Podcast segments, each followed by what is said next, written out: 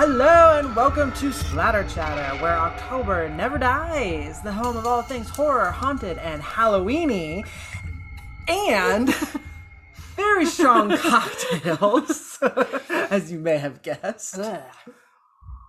Want to shake? Woo! Yeah, there's a lot going on in there. There's a lot going on in there. It's our uh, blood in the water. Blood in the water. really. We we decided to record um with video Yes. So, hello to those of you to those watching on video. Um, you may have guessed that this episode is covering a fishy little film called Jaws. Jaws. Wait, I'm fading out. Yeah, that was weird. um, and it happens to be our 100th episode Mhm. as well. Um, we're right here, smack dab in the middle of the summer. It felt It's a million degrees outside. it's a million degrees outside. We went out to get the ingredients for our shark in the our Melted. blood in the water and melted. Um, so these are very refreshing in a number of ways. But yeah, we wanted to go big. We're gonna need a bigger podcast, as it were. we should make that the title of the Yeah. episode. We're gonna need a bigger podcast. We're gonna need a bigger podcast. So so yeah, it felt appropriate given this season and the milestone to do something pretty big. So we're going to be diving deep into the toothy waters of the world's very first blockbuster, Steven Spielberg's Jaws, starring Roy Scheider, Robert Shaw, and Richard Dreyfuss. Daddy Dreyfuss. Even I can get behind that. yeah, he was looking good. He just jumps off the boat in his little. My friend calls those condom beanies. The little half, like not even there. It's not quite a full on. Yeah. Yeah, It's like one, like it looks like they've had to pin it to his head because how else is it staying on? Probably when he takes off his glasses. and his super curly. Yeah. I know, and he like Chris Evans owes everything to his sweater game. yeah. Well, I was thinking that too about this movie. The amount of like, I'm always jealous because I'm like, I know part of the reason is because they filmed beyond summer, so it's part of why they got away with wearing sweaters and stuff. But I'm always like, what? Part of the world can you be at the beach and also be in like a Fjallraven sweater? right in July. Yeah. Yeah, because when Um, he's sitting on the beach, when Brody's sitting on the beach, he's wearing a sweater T-shirt. Yeah, yeah, he is. like, what? Are you, it's like, wait, what are you doing? what are you wearing? It's Fourth of July weekend. Put on a tank or wear no shirt. Like I don't. Yeah, I it distracts me sometimes the amount of sweaters these people are wearing, like out in the sun. out and about. That is a good point. You bring that up. And Quint's always in a sweater. I'm Mhm. pretty sure when we see him, or some sort of heavy jacket. Yeah, yeah, layers. He's in he's in layers. Yeah. So, yeah. Can't get away with that right now. Can't get away with that right now. Like most of, I think it's like You all- ninety-seven degrees. yeah, it's crazy hot here. but I bet the heat index is hotter. I'm gonna check. Miss Mo's gonna check the heat index. I found out what heat index means, so now I'm like, well, what's the heat well, index? what is it? Well, what is it? It's Um, 98, so it's actually not that much hotter. It's ninety. Okay. Um, It's basically the version of like wind chill, but for heat. but for heat. Like your body's reacting, like your body would react as if it were this temperature, is what it's saying. Like, Okay. As far as your body knows, it's this temperature, even though it's technically this temperature. Makes sense. Yeah. Anyway. Anyway, now that we all know what the heat index Yeah. is, and the answer is really fucking hot. Yes. um we'll get started with the episode but before that since it is the 100th episode i thought it would be nice to do some reflections some fun facts and to some shout outs to some good friends who have been helping us out along the way um so we started the show back on august 21st 2016 um so not only is it our 100th episode but we're a month shy of our Anniversary? seventh anniversary? No, 2016. Sixth? Two? sixth. No, two is equal to 14, right? No, or is that equal to 12? I'm trying to think of like, I'm It'll thinking be of military years. time. It's six years because I'm thinking military time is two o'clock is 1400. Right. So we're coming up on six years, uh, a hundred episodes. Um, our very first episode was an introduction and a horror top five. That's what we did our Just, very like, first top show five on. horror? It was just our top five horror in general. I don't even remember what I said. I thought about going back and li- to listen to the first episode, and then I was like, nah. I think we did movies and books because I feel like I remember. Maybe we did. I know Blair. Witch was on my. I was gonna say, and I know Halloween w- would have been. And my- you had session nine. oh, I remember that. and Picnic at Hanging Rock, I think too. Also correct choice. Yeah. Yeah, It would be interesting to hear how things have changed. I know. That was uh, we were both in different apartments. Mm-hmm. We were. Were you in a different country? You were about to go to a different country. Yeah, yeah. Yeah, I that was right before started. I moved to Canada. We recorded from Canada too, I think. We did. Um so over the over the past 6 years, obviously we've covered a lot. Um particularly we have done we have covered 72 films over the past 99 episodes, including 11 booze and booze, one minisode, one special bulletin, one tribute special and one special announcement. Huh. So we've done a lot of specials as well. Uh, our longest episode ever was episode 92, which was um, the horror film history part two, Mm. um, like the 50s on. That w- episode was three hours, 58 minutes, and 22 seconds long. History. History, man. Uh, the very first film we covered entirely on its own was Don't Breathe, and that was episode God. three. That was so long ago. Yeah. Um, I and I'm assuming it would have just come yeah, out. we were seeing it in theaters. and so it's crazy. I didn't even know we did an episode for Don't Breathe. we sure did. Could not tell you what happened during it. Um, our most covered decade is the 2010s. We have covered 27 individual films from that decade. And you know what? It's a great decade for It is a very strong that decade for horror. Um, I think, I, I think our second, if I remember correctly, was the 90s. I have- I sense, have 'cause We got Blair Witch, Silence of the. Lambs, um, Sixth Sense, Yeah, we've done a fair Scream, share from 90s. Candyman. Candyman. Yeah. Uh, the earliest chronological film that we've discussed independently on the show was The Innocents Mm-hmm. from 1960. Um, and that was part of our whole big episode on um, Turn the Screw. Mm. And the most recent chronological film we've discussed on its own was Bad Hair from 2020. The the hair based The hair based comedy horror. horror, comedy ish horror. There were some funny moments in it, but Yeah. yeah. Um, our most listened episode, according to the stats on both Stitcher and SoundCloud, was episode 53 on The Haunting of Hill House. The The mega episode where, Where we, we just did, did the book, the media. movies, and the upcoming show. At the time, it was upcoming. yeah. Um, yeah. Uh, in terms of booze and booze, the most listened booze and booze was um, the tenth one, Easter Bunny Kill that Kill. one came out right before the pan. That was the last one we did before the pandemic. So I think a lot of people just like found it by accident. Maybe I think we, we were in lockdown even when Yeah, we did it was that like right at the yeah because It it, was Easter. Because I think it would have been like two weeks into lockdown. We did it.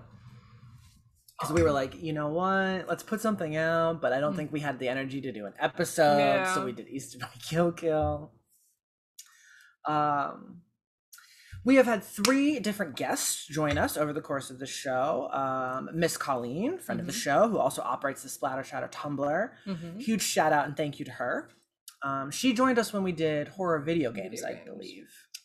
Which we might need to do uh because and I'll bring this up in um horror headlines, but uh there's a new game out from the people who did uh Until Dawn. Oh everyone's yeah, talking about. So I'm curious to see her opinion on that. that. I could just ask her. we'll bring on the show and ask her, and we'll I'll find get out. a live reaction. um, we also have had guests, um, Matt Shore and James German, who've Mm-hmm. been on this show, both of them multiple times. Matt Shore has joined us, I think, three or four times at this point. And we want to give special shout outs to both of them. Um, check out the episodes where they're on, check out their work. Mhm. They've both put out some pretty cool stuff. Mm-hmm.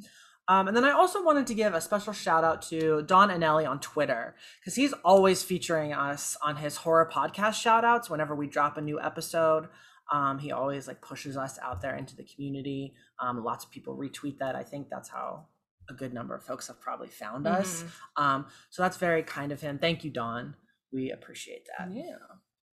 Um, do you have any like reflections or anything like a hundred episodes in that you want to share? Um, Not to like put you on the spot, but to put you on the spot. It's funny because like part of me is like I would be interested to listen to like what the episodes used to sound like, but then also like absolutely not. when I was a teenager, a young like early teens into mid teens, I guess even into late teens, during my entire teens, All the teams. I uh I was on a very popular Avatar: The Last Airbender podcast. Ooh. This was like early adoption of podcasts. Like it wasn't a common thing at the time, and we were like the Avatar: The Last Airbender podcast. Like we got like like crew to come on and do things That's so cool. and that sort of thing. What was it called? Um, what was it called? It was for Dong Fang. Into the Spirit World, I think is what it was called, Spirit World podcast. Um, anyway, like that was I remember listening to like the first episode I was on versus like two, three years in being on episodes, and it was just like, ooh, The difference. yeah. So Yeah. I I do listen to our episodes, but I usually listen to them like From once the- they come out from the Spirit World, not in the Spirit. from the spirit. From world. the Spirit World. Okay, Yeah. Continue. But I just I feel like if I were to go back now and listen to those early ones, it would be fairly cringy. No, and I'm sure Um, we got better at like research and like talking about different analyses because I know that Yeah, we've changed the format of the show yeah, a couple times. when we came back after we took a little hiatus during the pandemic. The um we added more like background and analysis I think than we had before Mhm. to like various episodes and that sort of thing. And like you know, I'd like to think we cover some things that other people don't because there's a lot. I mean, there's a lot of horror podcasts out there, and there's a lot of niche horror podcasts. very much so. that cover like very specific things and i feel like we'll just do whatever Yeah, like I, I feel like, you know, when we started the show, I I knew there were already a lot of horror podcasts, Mhm. but like eh, the last 6 years have just proven how big this community really is and Mhm. how passionate cuz it seems like everybody has a podcast. yeah But it's kind of cool because there's not there's a little bit of this, but there's not like a ton of gatekeeping. There have been a lot of like podcasts around our size that like our stuff and retweet our stuff, and I think we repay the favor to them as much Mhm. as we can, and that's been really cool to see. yeah Um, and just like what everyone kind of decides is going to be like their weird little niche, right You know, because it's just so and you see this even on like the horror writers side of twitter like people like just working on different things and having their own sort of like specialty yeah, and that sort of thing and like this is the kind of stuff i work on and this is the kind of stuff i like and you know it's just nice there's so many like there's so many subgenres and like sub subgenres that you could have you could do anything Yep. And uh and people will listen and people Yeah. will will consume it and find it. I mean, Yeah. and then there's like yeah because like there's there's the stephen king podcast obviously the Yeah. um, the losers Club. the Losers Club. Plus um uh the King Cast. the king cast yeah. and then the losers club i think has an offshoot or did at one point where they talked about like the psychological benefits of horror like two of the Oh, hosts oh, talked about um, like how it helped their mental health Yeah. to to It's the Psycho something podcast. Yeah. um There's Halloweenies, Mhm. there's Scream Queens, horror queers, yeah um all great podcasts. and there's like horror Dads from the Crypt. Dads from the You guys are real good about liking our stuff. um there's uh, also like horror adjacent like i've been listening a lot recently to national park after dark Mm. where they share like kind of spooky stories or weird unsolved mysteries or true crime about like various national parks Yeah, I like some of those. Like Let's Not Meet is a good one with that. Or um Oh, what's what's the real big one, the real famous one that like started that kind of stuff? Um They've been going for like 15 seasons. Well, this is this has clearly already gotten to my head. So them those guys um but yeah, uh, I would just say I think cheers i'm to seeing if my tongue's us. blue Is it? not really Oh, it'll get there there's a lot of cures on this. yeah Um, and it's been fun. Mhm. And here's to a hundred more. yeah Clink. All right. Well, thank you all for letting us indulge in our hundredth episode reflections. Right now we're gonna move into our read, watch, and listen horror headlines check-in. Um, a couple of highlights that we each have since the last time record- we recorded. Anything you want to shout out? We just watched a bunch of trailers this morning. We sure did. Yeah. Trailers that we'd already seen, but let's yeah. What did we check out? Obviously, the Halloween kill. Halloween our Halloween ends. Halloween ends. Trailer has dropped. Um, We got an ad and decided to watch it for um Don't Worry Darling. don't worry, darling. Which Um, I've seen we've seen all these before, yeah. but they're fun to watch. Um so that's coming out. mhm. Um but in terms of like actual things I've consumed, saw the Black Phone finally. Yes, That was very good. You Very saw good. it, but I Saw think you had Black- seen it. I think I saw, I saw like right before we recorded Yeah. "Stand by Me." Yeah, which you know, fitting. Yeah. Um, so that was very good. Um, I watched, I watched Watcher. I don't know if you saw. oh that. yeah, mm-hmm. Watcher. yeah. Pretty creepy, right? It was pretty creepy. The one thing like that was distracting me was like I didn't feel like the setting needed to be as sort of far flung as it was because I feel like it's something that could have happened anywhere. Like I get like the point of it. It was just like to me it was like a little bit distracting that it was like interesting. such a because I was like, oh yeah, this could happen like right here out your window and that's Right. like any new city you were in. Yeah. But very. I think for creepy. for to provide the the language barrier to increase her isolation. yeah, yeah. um, but very creepy, very good. Very creepy. Maika Monroe is Yeah. like she's a rising horror star. Yeah, no, she did a good job. Um, saw those two. I watched the playthrough, one of the playthroughs of The Quarry, which is the new Until Dawn video game. Same folks, right? Yeah, um, which basically was like inspired by every possible horror film between the 60s and like the early 90s. Um, because it takes place at the end of the summer at a summer camp. Um, and it's also got a little bit of sort of like Texas Chainsaw Massacre vibes, Nice. um, creature feature stuff.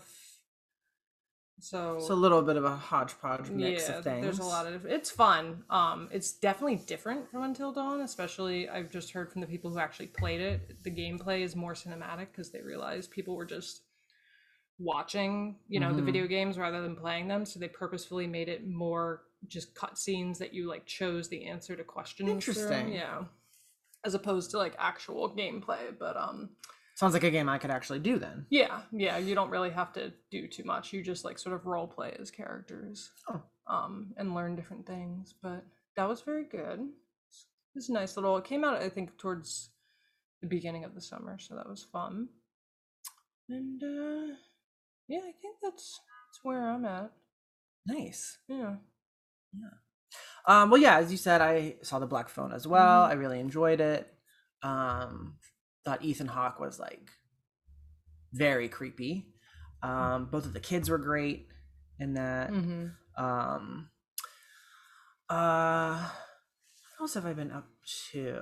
Oh, I was mentioning this to you off mic, but um, I've been watching last year's um TV adaptation of I Know What You Did Last Summer Mm-hmm. on Amazon. And it's kind of weird. I don't know if it's good or not, but I'm Yeah, I don't know. And I've I'm sticking with it though to figure out. Um I've got like two episodes left and it, it definitely it's that kind of thing where if it sticks the landing and brings it all together, it it'll be a solid show. But like if something's off, like I don't know, this the whole thing could fall apart kind of thing. I've heard similar things from people who have watched it where they're just like, it's not at all what you would expect it to be. No. And I'm not sure what it is. yeah it's because it it doesn't qu- have quite the same sort of um campy vibe Mm-hmm. as um like the original movie and even the sequels um it's technically an adaptation of the lois duncan novel but without including that story Mhm. um and it feels a little like pretty little liars Okay. Which is um supposedly coming back a little, yeah little grungier than. a little grungier than before. So I don't know. I guess for episode 101, I'll give a final update on how it all played out. But um, yeah. So I think that'll be it for horror headlines for now. Um, We're Mhm. anticipating um, a decently lengthy episode. So let's dive right in. Um, dive right in. Hey, Hey. I'm coming, Guillermo. When he dives in. and he dives in after him. And What we do in the flooded shadows. basement. I Oh was yeah, watching that. What we do in the shadows is back, of course. Yeah. Um. So yeah, here we go. Episode 100. Steven Spielberg's Jaws. Let's take a listen to the trailer.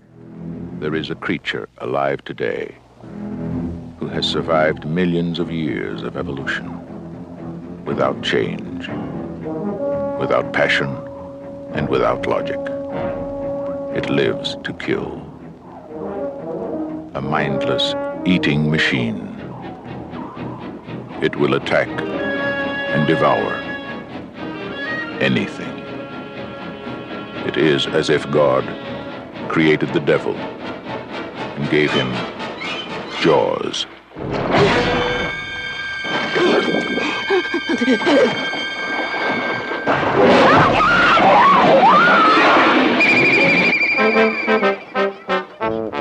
This is Universal's extraordinary motion picture version of Peter Benchley's best selling novel, Jaws.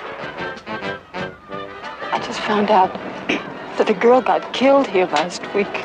And you knew it. You knew there was a shark out there. You knew it was dangerous. But you let people go swimming anyway.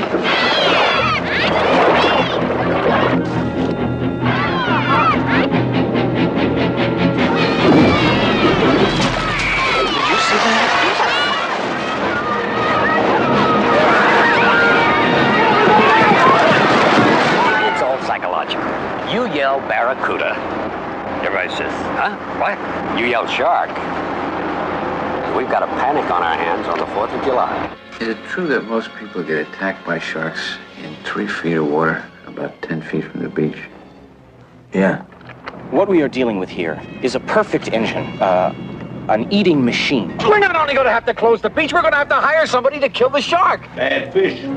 But I'll catch him and kill him. Did you hear your father? Out This shark, swallow you whole. You're gonna need a bigger boat. That's a 20 footer. 25. Three tons of them. Hurry up, he's coming straight for us. Don't screw it up now. Don't wait for me. Now! Shoot! Watch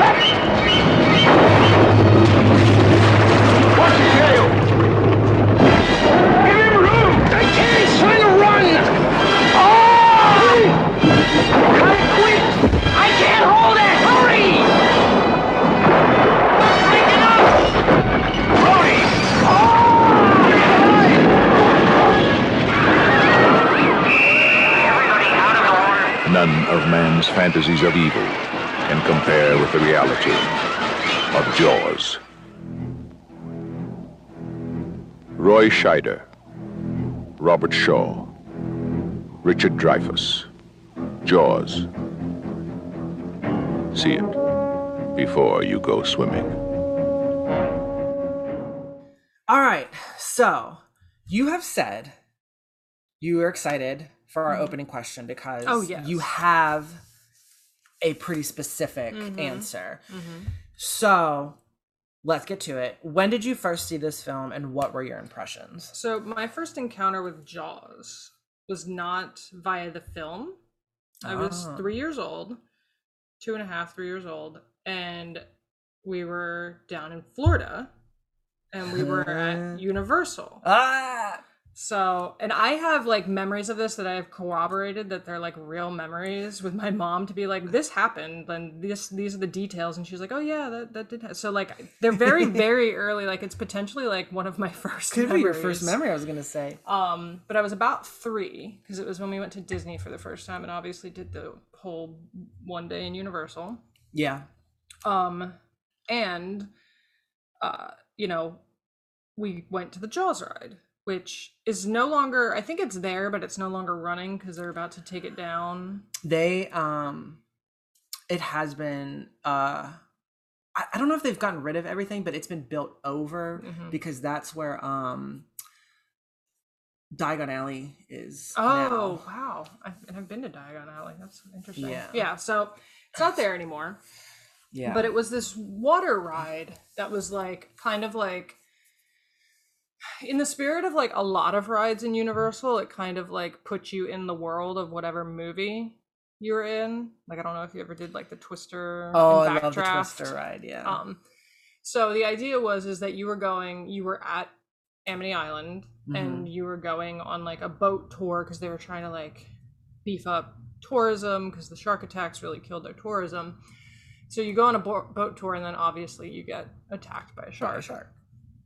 And I just have this memory of apart from like standing in line and getting on the boat and all this other stuff because I remember like they made the line very much like there was news segments Yeah. and stuff And aren't you in? You're in like the like boating shack Yeah. or whatever at one point. Yeah. um but I just remember like at one point the boat because the boat's on a track and Mhm. it tips so that when the shark comes out it looks like he's like you know about to like eat everyone and I just remember screaming because I just like would see this giant you know because it's huge yeah. um, came out and attacked us. And, you know, afterwards we were like, oh, what fun, and went on our merry way. But I was like, oh my God. Like, you know, I was three. You're like, wait, we almost got eaten by a shark. yeah. Why is no one talking about yeah. this? So I flipped out. That was very scary. Um, and that was the first encounter I ever had with Jaws. So that would have been like 96, 95, 96.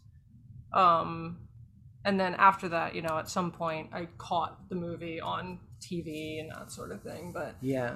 Yeah, that was my first my first Jaws encounter. First Jaws Three years old.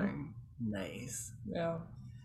Ah, I wish I had something concrete. hmm This movie is unfor- like unfortunately for this particular question, like one of those ones where it was kind of always there at some point, hmm you know, in my childhood when I actually watched the whole thing start to finish.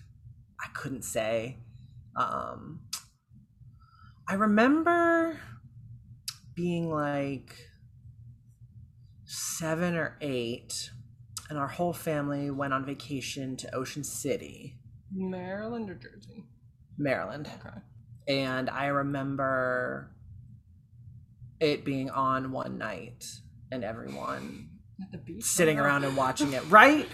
Stupid idea. Um and then it would like and then it was funny because like for years growing up when we would go on vacation just like my immediate family, Mhm. not the whole family, like which our vacations often involve beaches of some Right. kind one way or another. It was like almost always Shark Week when we were on vacation. Oh yeah, it's Shark Week. It's Shark going up during Shark Week. Yay! We're we love a theme. Yeah.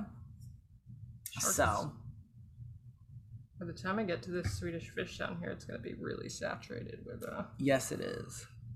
It's gonna be. It's gonna have all that flavor. I know it's very sweet. so, um, I think we're gonna kick things off talking about a little background Mm-hmm. of um, the history of shark attacks in the United States. Um, a little bit about the novel on which the film is based, et cetera, et cetera. You had um, pulled some good research for us um, about shark attacks in the country. Um, do you want to tell us a little bit about that, Miss Mill? Sure. I'm gonna preface this with like I'm pro shark.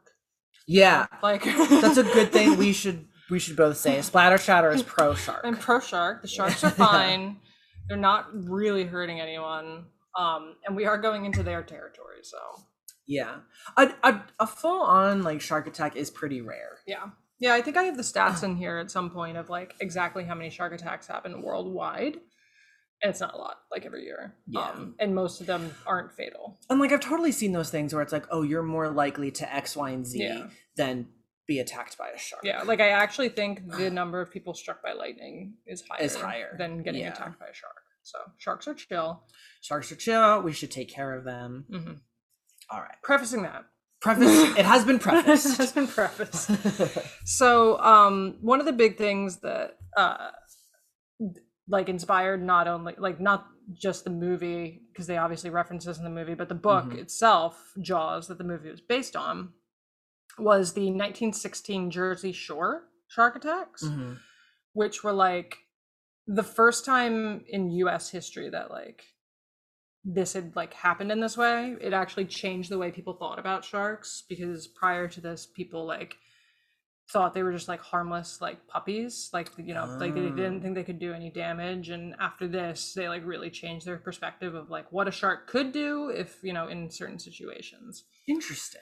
Um, so basically, this was an unseasonably warm summer. July. It took place in the beginning of July, like between July 1st and July 12th in 1916. Unseasonably warm, probably from early global warming after the Industrial Revolution. Um, but that drew a lot of people to the beach, which is part of why they think this happened, was just because there was just a higher population of people going to the beach. And then this also coincided with um, like a full like the full moon portion of the cycle which raises the level of salinity in the water and like encourages sharks to come more inland because it's Ah. saltier so it was like a confluence of like unfortunate circumstances Yeah. more so than like a shark went nuts Right. but um the first attack happened on july 1st at beach haven which is like 20 miles north of atlantic city or so um, and the victim was a Philadelphian who was staying at a hotel there named Charles Epting Van Sant. Um, Oh my. yeah, Mr. Van Sant. Mr. Van Sant. Um, Your room is ready. He's 28, um, and he like in the early evening decided to go for a swim like before dinner, as one does, I guess. that totally seems like a 1916 Something thing. Charles Epting Van Yeah. Sant would do. Um, His pre-dinner swim. so he goes out for a swim um and like as pretty much as soon as he got out there he started people were also on the beach and they heard him shouting and they thought like he was like playing because they saw a dog out there i think so they thought he was playing with a dog Hmm. and eventually they were like oh this is a problem and they like flagged down the lifeguards who hauled him into shore and supposedly the shark actually like followed him for a period as they were bringing Oh, him into wow. shore um and he you know was alive when they brought him to shore they got him back to the hotel where he was staying but he ultimately bled to death before like 7 p.m that night Damn. uh, in the lobby of the hotel Oh, so so that hotel is haunted. yeah i don't Yeah. even know if it's still there Oh, i'd be point. curious to to know there are some old hotels in um jersey like there's one by where we always used to say that my parents would say was haunted so i don't Maybe know it's the same one. it's not Oh. it's not the right area but it could be haunted for other reasons yes, and yes, and.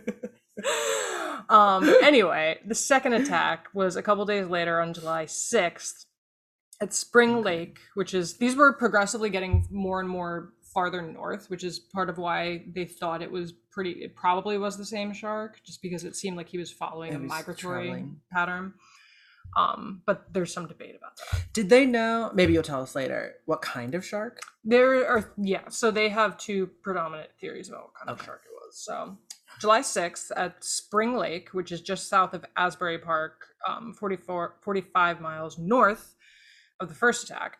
This victim That's a decent yeah, ways. yeah. Or maybe it's not for a shark. I don't know. For us it seems Yeah, yeah. Um the victim was Charles Bruder, who Bruder. is 27. Um he was a Swiss tourist. Yikes. Suck, sucks to suck, I guess. I don't know. Did he yodel for help? it didn't work if he did.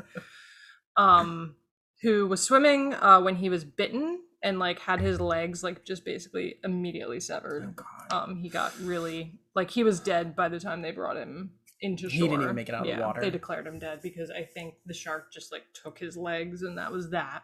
I mean, Um, you don't really come back from that. no. So six days later, on July 12th, and this is the one that always freaked me out as a kid because you know we you know we knew about you know because people in Jersey that's the shore we would always go to and people would talk about the shark attacks and that sort of thing. Meaning these shark attacks. These shark attacks, Mhm. and this third one is the one that really freaked me out. So the next attack, July 12th, is even farther north in Matawan Creek Matawan Creek. south of Staten Island, about 30 miles north. Again, we're still going north. And it Okay. took place almost a mile inland in a brackish creek. That's That is the most disturbing. Yeah. So I if you look up pictures of this creek, like parts of it, like there are marinas and stuff, but like where this attack took place was like, you know, it was a creek that like a kids, proper yeah, creek. that kids would play in. Wow. Um, so, um, earlier in the day, like a sea captain had been like, "Yo, I think I saw a shark in the creek," and everyone was like, "Oh, you fucking idiot!" No, Right. you didn't. so they didn't believe him. Um, and 2 p.m. thereabouts that day, Lester Stillwell, age 11, Oh, was attacked while playing in the creek. He was there with some other boys who saw him get pulled under, and so they ran for help. Um, and like they found a group of men in town who thought like, I don't know, like they obviously knew that the kid was in trouble, but they thought like something else was happening. They're like, oh, it's not a shark, like something else happened. But they ran to go help the kid, and one of the rescuers, Watson Stanley Fisher, was also bitten, like in Oh, front of people. He was bitten, so they were like, "Oh, okay, so it is a shark." Um, I wonder what they thought the trouble was. I forget what it was. They thought like he got. I think they thought he like got stuck on something, and he was like, I I Couldn't forget. come up. Yeah, for- they- yeah. they thought it was something like not a shark because they were like, you know, we're a mile from How could it be? yeah. Yeah. But one of the rescuers was bit in full sight of everyone, so they're like, okay, that was a shark. Wow. Um, he survives. The rescuer who was bitten, the boy, um, does not, and they actually don't get his body until later because he gets dragged. Um, about 150 meters upstream is where they eventually find him. Wow. So he got like carried away by the shark. that's so sad. And then the final attack, which happened um like not far away, was Joseph Dunn, who was 14.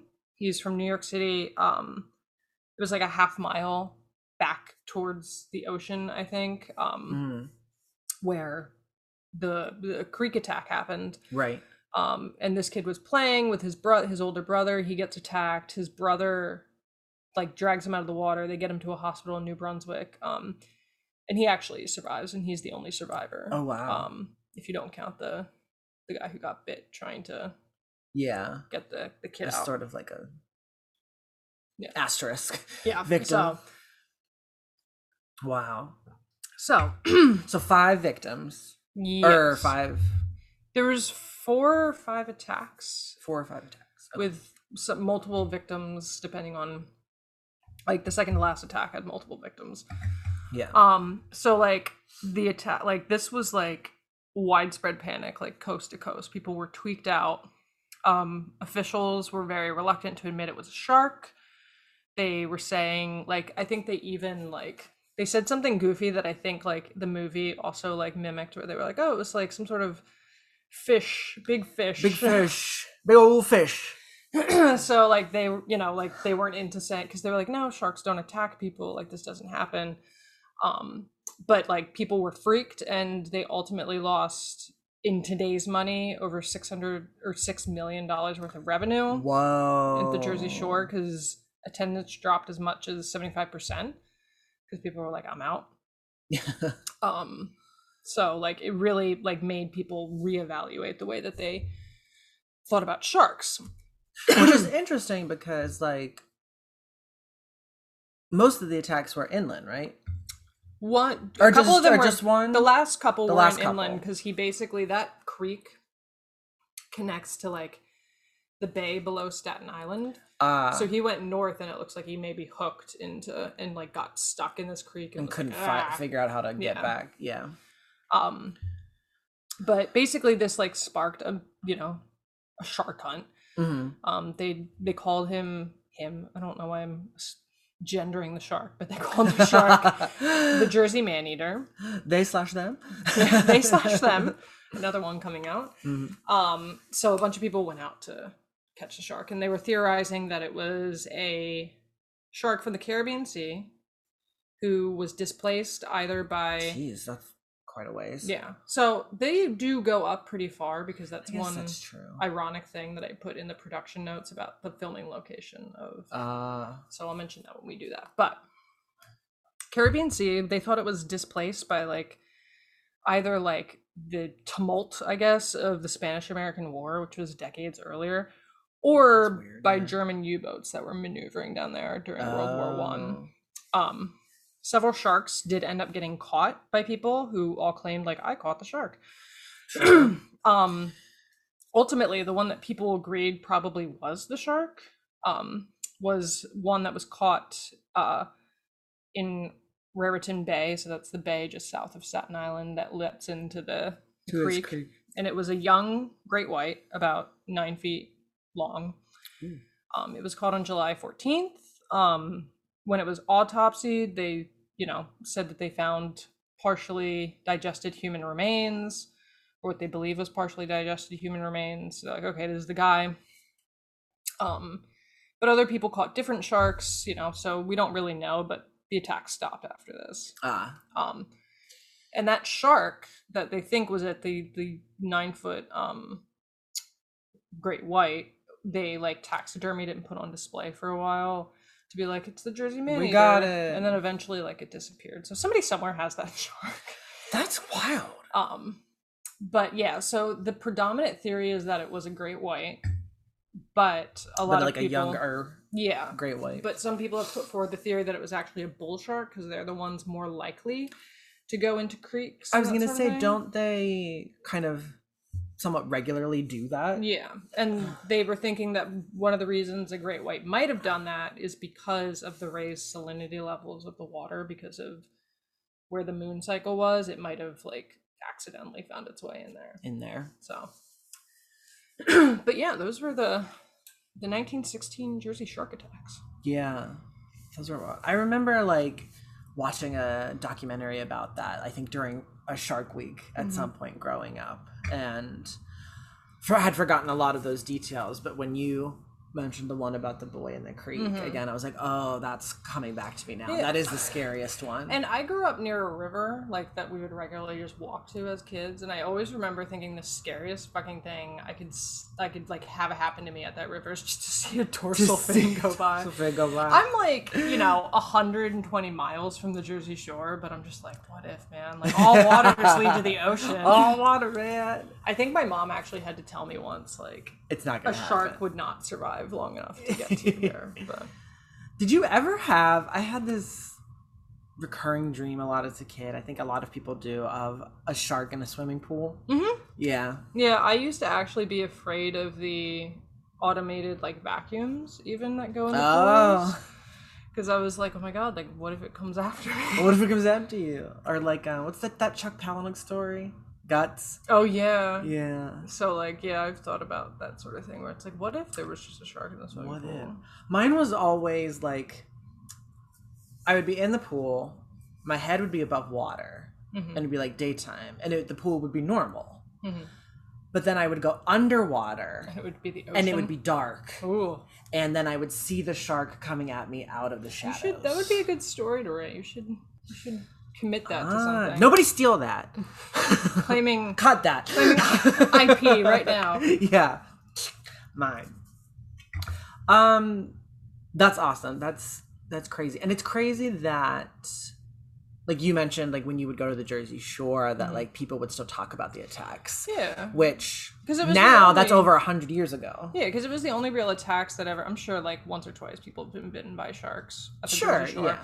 Um, but you know, I see dolphins all the time at the Jersey Shore. But Yeah. and you're always like, are those sharks? And you're like, no, they're dolphins. Right. But um, yeah, it was like the only time something like that really happened, and you know, it just it like really like boosted the way people were like very aware of sharks. The idea of the Yeah. shark, basically. yeah as like a thing that you know if it gets inland and you know mo- what happens most of the time with sharks is they confuse us for something they bite Right. and they're like Ugh, and they're like no that, that was wrong and swim away it's not often that they like just Yeah. thrash and you know Right, because we um, they like fat, fatty. Mhm. They like These seals, a lot, and we don't have enough. yeah Um, th- that's why usually if but we look like we are seal. bitten, it's usually a test bite. yeah Um, that's why a lot of I think why a lot of surfers, well, not a the lot, but that a lot of Yeah. attacks, shark attacks, have been on surfers because from beneath It the looks like surfboard looks like a seal. yeah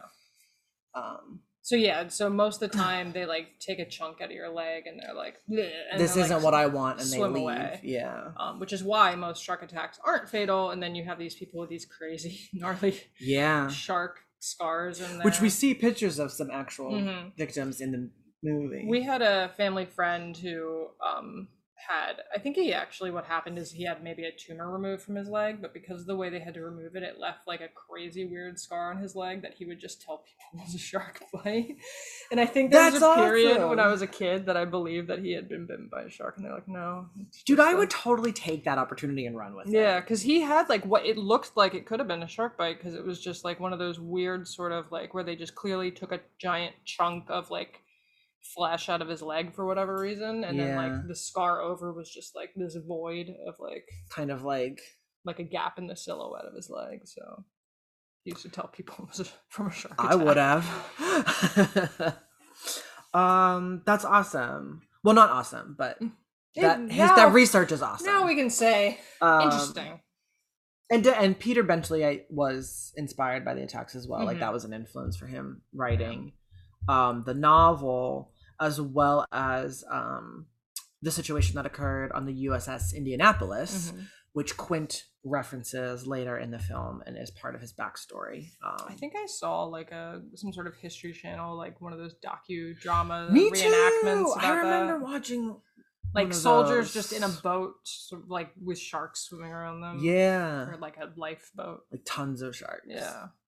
Um, there is apparently like a really bad Nicolas Cage movie about the Indianapolis Mhm, and the fate of all those soldiers. Um, maybe just the docudrama is what we should Yeah. stick to. As far as I know, it, it was hit by a, it delivered the the payload, the the parts for one of the bombs. The bomb, yeah, And then on the way out, it got torpedoed. yeah, the ship went down and the guys who survived the initial sinking on lifeboats like basically were beset by sharks and starvation and like Mhm.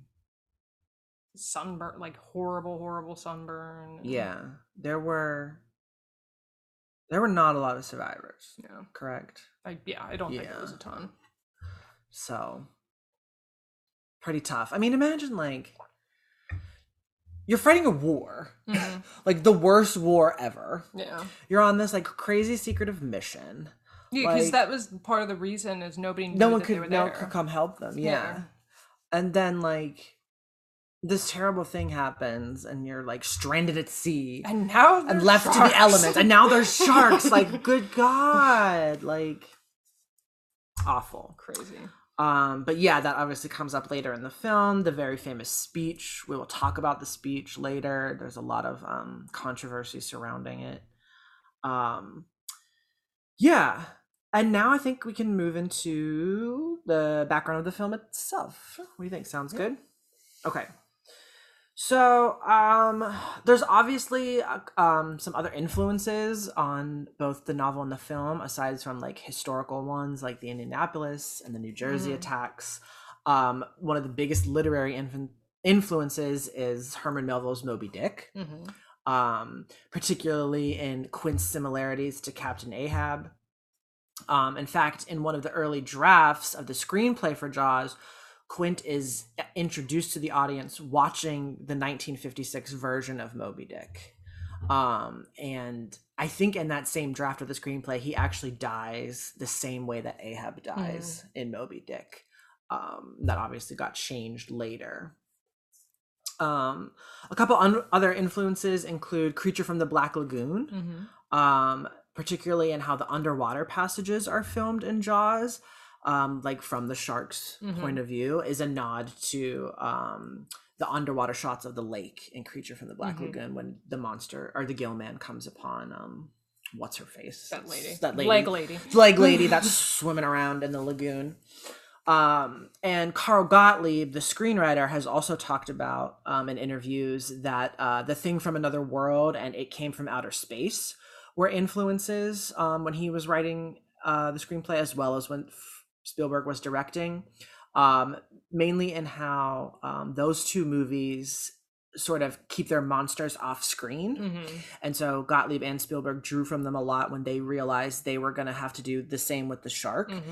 because the prop sharks weren't The shark's not working. behaving properly. yeah. Um, Spielberg has also cited Godzilla King of the Monsters as an influence, um, particularly in how he figured out how to make you believe that something extraordinary um, involving like a monster of Mhm. nature um, could actually be happening. Um, and Gottlieb has also mentioned that he and Spielberg referred to Jaws at times as Moby Dick meets an enemy of the people, the play by Heinrich Ibsen. Um, that play follows a doctor who figures out that the a small town's famous hot springs are contaminated, Mhm. and he ends up getting shunned by the town when he tries to tell the truth. Mhm. Obviously, we see that play out in sort of the politics of Amity Island. So, as to the pre-production of the film itself, um, things really got started essentially when um, Universal producers Richard Zanuck and David Brown each read um, the novel Jaws by Peter Benchley independently of each other. Um, Brown had come across it after reading Cosmopolitan, um, which was then edited by his wife Helen Brown um, where a short description of the plot concluded with the sentence, might make a good movie. I'm gonna put that in my summaries. right? And might make a Might make a movie. good movie. Hope someone from Universal sees that.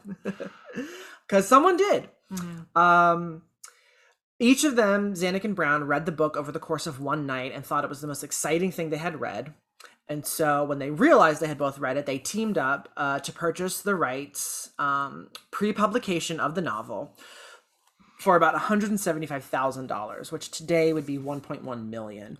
So a pretty good Yeah. deal for Benchley. Yeah. yeah. That, um, these days in particular, that was kind of deals don't happen too No. often. Um, Brown later said that he had, uh, or that I'm sorry, that had he read the book a second time, he never would have per, uh, pursued the film because of how difficult certain sequences would be to Mhm. film. Um, so I guess for all of us, it's lucky that he did not read it a second time. Uh, John Sturges was the initial choice for director um, because of his work directing The Old Man and the Sea from 1958. He was not interested, so then they offered it to Dick Richards, who had directed a film the previous year called The, the Culpepper Cattle Company. Um, and both Zanuck and Brown really enjoyed that film. But when Richards was brought in for initial talks, he kept describing the shark as a whale. You know, on the whale attacks. yeah. And so Zanuck and Brown got really pissed at him. Um, and they essentially like dismissed him from this project entirely. And um, you gotta laugh because how do you mix up the two? when the whale attacks. yeah. And so it's at this point in our story that uh young eager curly haired 26 year old Steven Spielberg enters the, the, the frame. Um, he had just directed his very first theatrical film, The Sugarland Express, in 74 for Zanuck and Brown at Universal. Um, he was meeting with them and he saw the unpublished novel um, like on their desk or something or on a Mhm. table wherever they were meeting.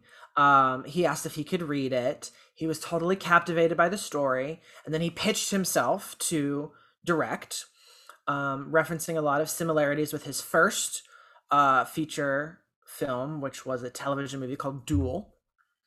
Um, and Zanuck and Brown thought his pitch was really good, so he was hired to direct in June of 1973. But during pre-production, uh, Spielberg started to get some cold feet, worried that he would be typecast as the truck and shark guy. What a weird. I'm like, Steven, I don't think that's a type. yeah, they're gonna say that he's the truck and shark guy. Yeah, Like, like- okay, you made two movies, and they're gonna reference you by those Yeah, two movies. Like, calm down. Um, But he got so freaked out and in his head that he considered dropping the project in order to go direct Lucky Lady for 20th Century Fox. But when he talked to Brown about it, Brown convinced him to stay, assuring him that after he completed Jaws, he would be able to direct whatever he wanted. Um, I don't think either of them knew how true that statement would end up becoming. They're like, yeah, sure, whatever. You can direct whatever. yeah. Um, so Spielberg remains on board. Universal set the budget uh, for the film at 3.5 million and allowed 55 days for production, which was scheduled to begin in May of 1974 at Martha's Vineyard, Massachusetts. And there was a lot of pressure um, to finish the film by the end of June in order to avoid um, conflict with the expiration of Universal's contract with the Screen Actors Guild. As we will see, they did not finish the film by the end of June. um, so, Benchley, author of the novel, um, as we know, writes the first three drafts of the screenplay, um, as he promised, um, or as he got a promise from Zanuck and Brown that they would let him like be involved in the writing of the film. I guess a creative control ish type of thing. Um, Spielberg suggested that they remove many of the novel's subplots, particularly the subplot involving an affair between Ellen Brody and Matt Hooper. That's weird. yeah. Um, but he did want to remain true to the book's third act, which is the 120 page shark hunt. Um, and he also wanted to make the characters more likable. Uh, Spielberg has said a couple of times that when he read the novel, he was hoping the shark would win. because the characters were just so Annoying. annoying yeah um he invites he ends up inviting screenwriter john byrum to come and do a rewrite to incorporate these changes that he wants to see uh, but he declined as did the creators of columbo william link and richard levinson. Um, at one point around this time tony and pulitzer prize winning playwright howard sackler does an uncredited rewrite of the screenplay to incorporate um, spielberg's changes and his characterization of Brody, particularly um, that he would be afraid of the water, having um, come from the urban jungle of New York. Um, so Spielberg then taps his friend Carl Gottlieb, who was a comedy writer as well as an actor, who was at this point working on The Odd Couple, and he's you know he's like, hey, can you come work on the script and maybe add some levity to it, like with your comedy background, so it's not like full on yeah. dark the whole time. Um, Gottlieb writes three pages of notes and expresses interest in the part of Meadows, uh, the editor of the paper. Um, he later auditions for that part and he gets it.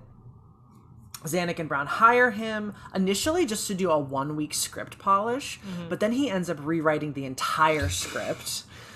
Actually, I wrote you a new movie. Yeah. Um, and he stays on for nine weeks of principal photography, and he's writing the entire time. Um, so a lot of times scenes would get finished the night before they were shot. Um, and Gottlieb would have dinner with Spielberg and members of the cast and crew, and they would all sort of go over what would make it into the film. Like it was literally they were writing it as they were making it, kind of thing. Interesting. Um, which is wild to think about. Well, that's like uh, Blair Witch. They were like, we don't know how it's going to end, but here's some more directions. Yeah, it's like guerrilla filmmaking. yeah. Um, yeah, so a ton of the dialogue in the movie actually comes from some improv between the actors during these dinners that would happen. Um, and then there would be like some polishes. Um, John Milius, a screenwriter, did a couple polishes, um, as well as Matthew Robbins and Hal Barwood, who had written Sugarland Express. Um, and it was sort of during all of this workaround that um, Spielberg wanted the death of the shark to be changed um, from the shark's death in the novel, where it just dies from all the wounds it has sustained, um, to the scuba tank explosion that we see in the finished film, because he wanted that big, rousing ending um, that would give catharsis to the audience. And Benchley was really opposed to the idea at first. He hated that. He didn't think it was believable. I mean, on paper, it sounds fucking ridiculous. Yeah, Up the shark. and MythBusters has proved that that would not have happened that way, at least. Um, but upon seeing it, Benchley concluded that, like, yeah, cinematically, that is the the better way to end um, or to kill the shark rather. Um, so do you want to tell us about some of the casting that went on, um, and how we assembled our motley crew? Yeah. So Zanuck and Brown uh, wanted known actors in the three main roles. Um, Spielberg was like, okay. Um, but he did kind of like working with lesser known performers um, because he said stars, quote, stars bring up a lot of memory with them, and those memories can sometimes corrupt the story. Somewhat anonymous performers will help the audience believe this was happening to you or me, which I agree with sometimes. Like, there's certain actors where if I hear they're in something, I'm like, oh yeah, like this is gonna be great. And then sometimes there are actors who can be very distracting. No, totally. I mean, it's that thing where Brad Pitt is a very good actor, mm-hmm. but It's do you ever lose yourself in one of his Brad Pitt. performances? No, yeah, yeah. And I'm like always very aware. I was like, yeah, Brad Pitt, that guy's really weird. right. Like you reach a certain level and it's hard to see into the character. yeah. So So I get that, but I also get like having your sort of anchor. yeah, and from a studio perspective, you're like, we need want a name somebody. that sells tickets. Yeah. Yeah. Um, so the first cast they made was Lorraine Gary, Mhm. uh, who was cast as Ellen Brody, um, the non affair having The non-affair having version of it.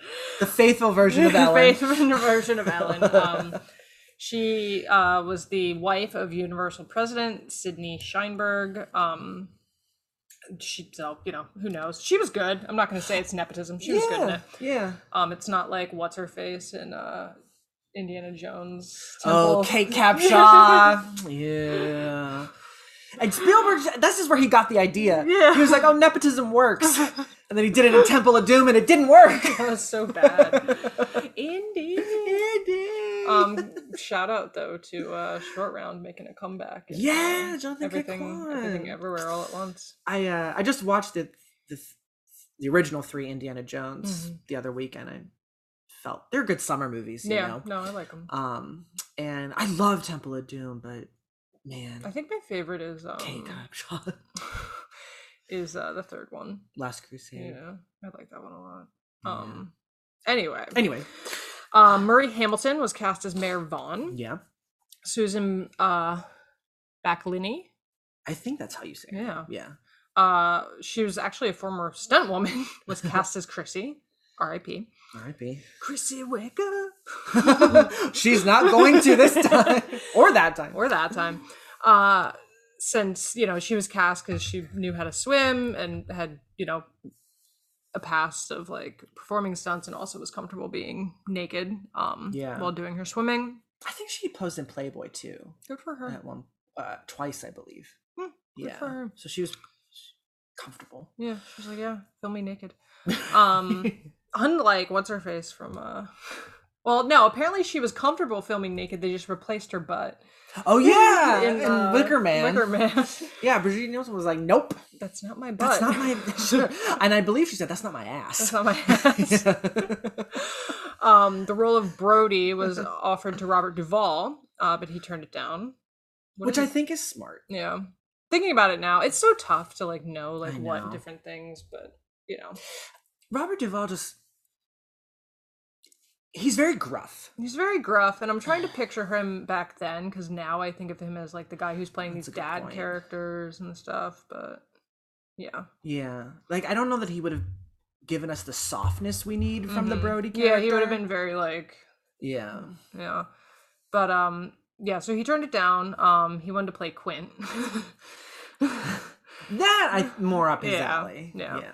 Uh charlton heston uh expressed interest in brody but spielberg felt it was too grand he was like too grand for the part.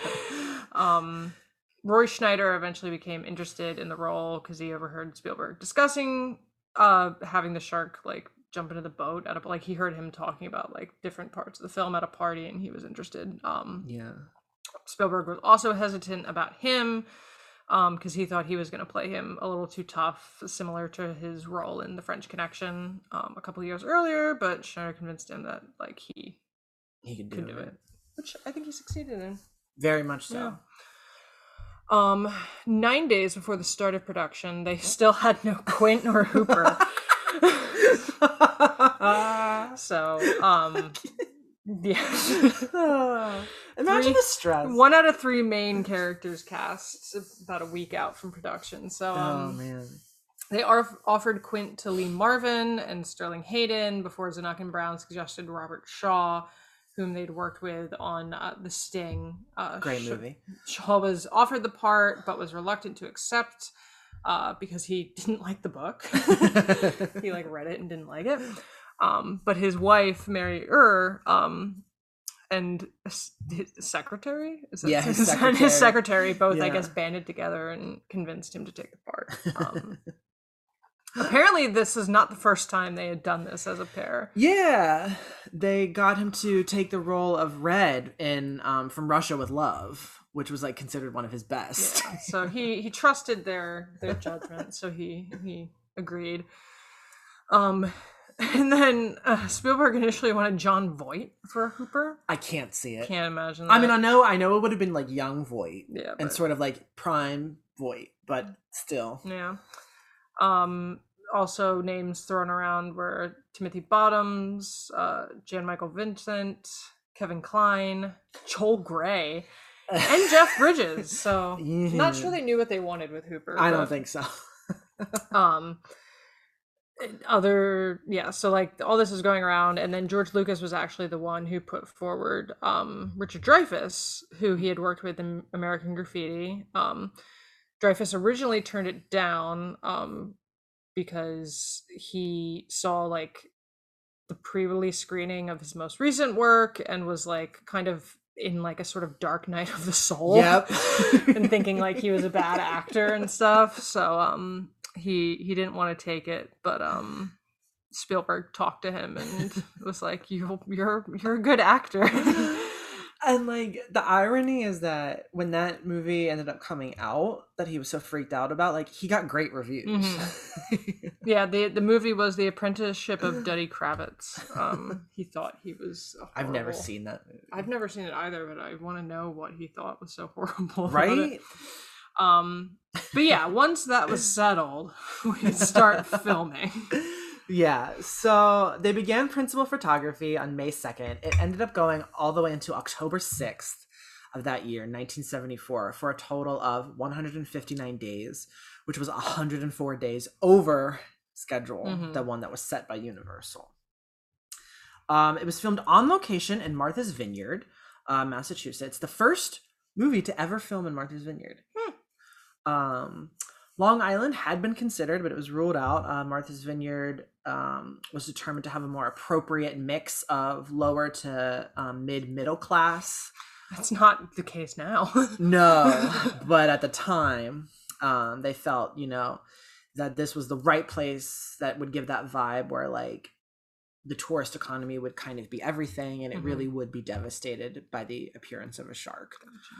Um, uh, ironically, Martha's Vineyard is in the vicinity of Cape Cod, which is one of the most shark infested points on the northeast coast. yeah, there's a lot of. Sh- they actually just last week closed the beach down because Shark sightings. Shark sightings. Wow.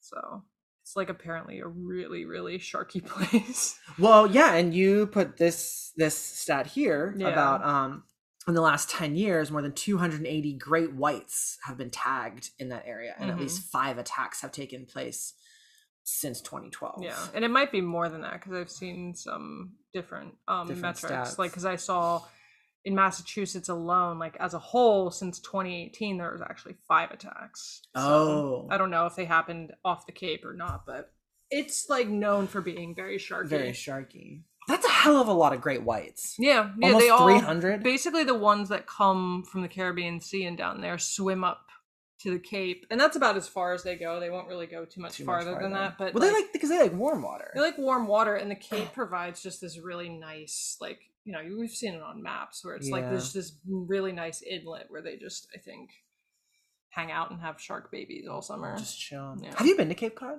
I have not. Have mm, you? No, I've never been. A lot of my family has and has really enjoyed it up there, but Yeah. no.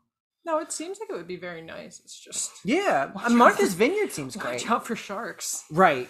Um, right. yeah, no, I was surprised to see like when you know because they filmed in Martha's Vineyard that it never came up that like you know they were right by Shark Central. Yeah. Because when I was explaining the plot of the movie to Charlotte, she was like, "Does it take place on the Cape?" And I was like, "Not clear. It's like Long They Island slash maybe like the Cape. They don't really say where it is, but they filmed it out there. They filmed it out there. Yeah. You know what I actually discovered when I was looking at stuff to prepare for this episode? Um Martha's Vineyard. Not Martha Stewart's vineyard. Not Martha Stewart's Vineyard. as I thought for many many years. it was hers. Yeah, I thought when they said Martha's Vineyard, it was like named for Martha Stewart. Martha Stewart, you know.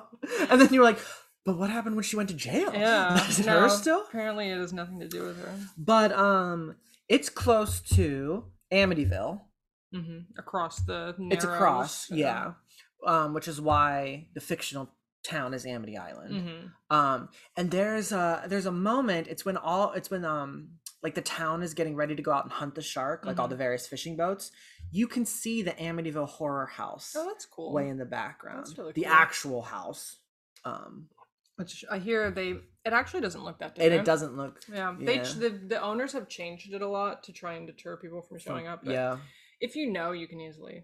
yeah you can still find it Um, but yeah, I always thought that was funny that they were out because they filmed in the ocean. yeah the In the first summer. the first movie to ever do that Yeah, so I was just like, I, did they tell them that there's a fuck ton of sharks up there? Mhm. Um, apparently, you know, obviously nobody got hurt, but um, Yeah. it was something that I would be personally aware of. i would want that in my contract Yeah. let me know Be like, for every shark bite, two thousand dollars. Like, like I'm um the bee, Bee stings, for tony todd yeah, every shark bite.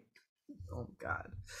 So yeah, so that's a bit about the location, um, the vineyard. They also liked the vineyard um, because um, the ocean in that area has a really sandy bottom that never goes below 35 feet. Mm, Um, like for like a long while, Which like probably you have to go really far out. easy to run the track of the the shark that didn't work. and that was the thing it allowed the mechanical sharks to operate um, while beyond sight of land Interesting. which was big for spielberg he did not want land to be in any of the shots Yeah. in the third act to Yeah. increase that and there's sense like of isolation when they do start to they say okay we're gonna lead him into shore they're actually you can see they're not that far from they're not that far yeah yeah um yeah and so obviously since this movie was was filmed on the ocean the first movie to ever actually do that um and that there was going to be actual underwater stuff special equipment needed to be built and that was developed by bill butler who was the cinematographer um he built a lot of crazy technical stuff that I don't fully understand, but I know one thing that he made was a sealed submersible camera box. because i guess they didn't have waterproof cameras No, it didn't that exist time. at the time. Yeah. Um, so as most folks know about Jaws, this was a pretty troubled shoot. Um, being the first major motion picture to shoot on the ocean, and it went over budget by about five million dollars. And a lot of that was because of the problems with the mechanical sharks. which i by our today's money probably would have been oh yeah, by be- a lot more I didn't calculate, but I would be curious to know. i imagine it would probably be something like 20 million over Yeah. budget or something like that at least Let's can we so if seven hundred fifty thousand was one point one million, what year was this 74 75 see what 5 million would be today give me a second everyone i'm gonna guess okay i wasn't far off what did you say I said 20 million and it's actually it's like basically 30 million. It's 27 million. million. okay Whew. So that's a lot of money. So that's a lot of budget. money to go over budget um spielberg has taken the blame for a lot of that particularly he blames his perfectionism and, and his naivete um quote i could have shot the movie in the tank or even in a protected lake somewhere but it would not have looked the same i was naive about the ocean basically i was pretty naive about mother nature and the hubris of a filmmaker who thinks he can conquer the elements was foolhardy but I was too young to know I was being foolhardy when I demanded that we shoot the film in the Atlantic Ocean and not in a North Hollywood tank. I like that. Like when everyone talks about that, it's like as if there's only one water tank. Yeah. People always be like, "Oh yeah, you know the tank that they film water scenes in." Mm-hmm. I'm like, I know there has to be more than one, there's but they one. talk about it like Uh, there's, there's just like the there's one just one. I think there are like I think there's one like really huge one. that people use a lot. Yeah, and then there are other smaller ones. But so okay, just thinking about him being young and sort of like being naive and owning that, like he was 26. He was I couldn't like four years younger than me, six years younger than you. yeah when he made this What movie. I doing at 26? Not this. Not this. It's just man. Um so yeah, lots of production problems though. Um there were often unwanted sailboats drifting into frame that would c- completely ruin shots. like friend number three. Friend number 3. in It Follows, who paddles into in. frame. Yep, that was just all the time apparently. The cameras would get soaked and damaged by the salt water. The prop sharks malfunctioned and were caught in seaweed. The orca sank while the actors were on it. Um, and not when it was supposed to. Yeah. Um, uh, Carl Gottlieb almost got decapitated by the boat's propellers. Richard Dreyfuss got stuck in the, the cage um, and couldn't get out for a, a while. Um, almost everybody on the cast and crew got seasick at one Oh my point. god. It I get seasick so easy. do you? Yeah. Are you motion sickness in general, I, or is have it just really bad motion sickness, Okay. but seasickness will like Hits ya. just instantly. Yeah. The only time I ever really experienced it was when I was studying abroad, Mm-hmm. studying abroad on semester at sea. We were crossing the Atlantic Mm-hmm. to get to Europe, and when we were smack dab in the middle of the ocean and the waves, Mm-hmm. that's the only time I ever really felt it. Yeah, we when we were in Hawaii, we went on a submarine ride, and like to get to the submarine, you had to take a boat out, you know, because it didn't launch from the dock. And you know, the boat ride out, like I just puked everywhere, like badly. Like, and I remember I was laying down, and you know, people were saying there was dolphins on the side of the boat, and I tried to lean up to see them, and my dad And was, was, like, "Don't," much. Oh, because he was like, if you, if you look at those waves, you're just gonna You'll go just, again. it'll be the same thing. Yeah, I That's get, rough. I get really bad seasickness. That's rough. You gotta hop up on that Dramamine. Yeah, I took it once, and we actually ended up not going out because like the conditions by the time we got there were bad. Yeah. But I had already taken the Dramamine, and that stuff like knocks you out. Oh, 100%. I'm like, is that the point? You don't you're not seasick because, you're, passed out. because you're unconscious. Yeah. Um, but yeah, well, I can do some because I did that. Um, we did that river cruise for Thanksgiving. Yeah, you and were that chill. Was, yeah, I mean, like rivers don't really have a sort of rocking tide. I the guess way, that's true. the way that the ocean does. But no, I get very seasick. Yeah. That's, that's, it happens. Um, but yeah, so that plagued the crew a lot. Um, it was, and then it was just tough. Um, on average, they would work 12 hour days, but then, you know, only about like four hours of that would be spent actually filming. Right. Just because of like hurry up and wait. yeah, on solving all of these problems and waiting for the right lighting and Dreyfuss was saying, and I was watching the behind the oh, scenes. Oh, yeah. And he was saying, he was like, yeah, we would just be waiting around or filming something, and you would just hear like, the shark is not working. Repeat, the shark is not working, and be like, all right. And they were like running out of land scenes, I guess, to film. to fill because the they were like, okay, we'll just film all the land scenes, and they were like really at the end of their rope with the land scenes. Like we have to film with the shark, and it just wasn't. and it wasn't cooperating. Yeah. God. um yeah so so rough plus um there were also like um some interpersonal things that were going on robert shaw was creating a lot of difficulties on set um he was having a problem with alcohol at the time um he was binge drinking uh, he also had to leave frequently to go back to Canada because there was this whole tax evasion thing that was going on with him. My this is like it sounds sadder than it is. My grandfather, um, when he wanted to avoid paying like child support to my grandmother, like absconded to Canada for a while. That's just like a thing I remember about him. Just sort of a fuck you to the Yeah. IRS. Yeah, he ran to Canada to avoid paying for his three kids with my grandmother. He's dead now. It's fine. hey, I mean, you got to do what you got to do, I guess.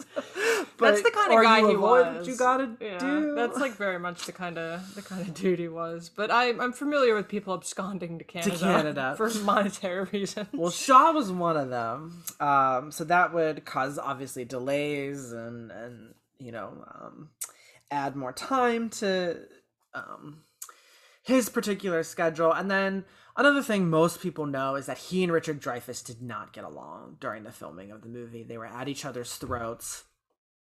Apparently, the origin of that feud was because um, Dreyfuss was starting to get really good reviews for Duddy Kravitz. Turns out you can act. Yeah. Weirdo. And um, I think the reviews and the confidence and ego boost that gave Dreyfuss started to piss off Shaw. Um, and so uh, they started like nitpicking at each other. Um, there was a lot of back and forth. Apparently, Dreyfuss took his bourbon at one point and like threw it overboard when they were filming on the Orca, and that caused a huge fight. so Good for him. yeah. Um, all the delays, however, did allow the script to be finessed. Like as we know, Gottlieb was working on it essentially this entire time, and the malfunctioning shark forced Spielberg to shoot um, much of the film so that the shark was only hinted at, um, like with the yellow barrels, or when we just see the shots of um, the dorsal fin. Um, and that concealment of the shark is widely regarded to have increased the film's Yeah. suspense. No, I've thought about that a few times. Like, what would it feel like to be seeing the shark the whole time? And like, you know, like the whole thing is is like, you know, when you're in water, there's, you know, whatever's below water, you can't see, and you have no idea what's going on under there. And you know, something brushes your leg, and you're like, what the fuck was that? And hmm um, it's funny. One time, I was swimming at a beach in Florida with um some friends because it was like Disney, like college program people. Oh yeah. And me and this one girl like bumped legs underwater, and we both turned and looked at each other at the same time and just screamed at each other's faces. But um, no, I think. But that- really, it was just the, the yeah, we and like I think we knew that we bumped each other's legs, but for some reason, like we just were like, you know, like, It was just the a very Scooby Doo moment. But um, you know, and like I don't know if you've had this where like you know you're standing in the shallows and like crabs pinch you yeah, and it really fucking hurts. yeah. I um, I was stung by a jellyfish once at the Oh, beach. how did that feel? That's like a fear. It was really painful. yeah. Um, initially, it it, it feels like a on it? bite. I didn't pee on it. Um, apparently, that doesn't work as much as the urban as legend friends suggests. made us as friends suggest. Um, it hurt to to like move my leg. Interesting. Do you know what kind of jelly? Where were you? Was it like a? Was it just like the common jellyfish? We were we were at Hilton Head, I think. Okay, so who knows what kind of? I just know of like the jellyfish, Yeah, I'm I'm not hundred percent sure. Um, and then I know like obviously the ones in like tropical waters are like the boxer jellyfish, which yeah, those are super dangerous. Yeah, Um, yeah, that's a big Yeah, fear of mine is being stung by a jellyfish. It hurt like a fucking bitch. Um, the lifeguard gave me whatever. Did the lifeguard pee on it? No, what if? Yeah, what if I was like the lifeguard gave me urine? That would be a good Um, start to a weird gay porno. right? Oh, I'm sure it's out there. I have a sting from a jellyfish. Check Pornhub. Um, Incognito browser. Yeah. Uh so yeah, it, it hurt like a bitch, but I will say this. Um after like getting the ointment or whatever the hell the Mhm. lifeguard gave me, it went away pretty quickly. Yeah. And I was back in the ocean like that did it same feel? day. Was it like nerves? Like, did you feel kind of tingly? Like, did it feel like it fucked with your your kind nerve of endings? kind of. It felt like like a really bad burn Mm. combined with like a, a really bad bee sting. Right. Okay. Um like it was hot. Like I, I remember that. Yeah. It was hot and Because it I know was like an like, acute pain. They like brush you, and as they brush you, they have these little barbs. That Yeah. Basically, like inject you with whatever their Yeah. their brand of ouch.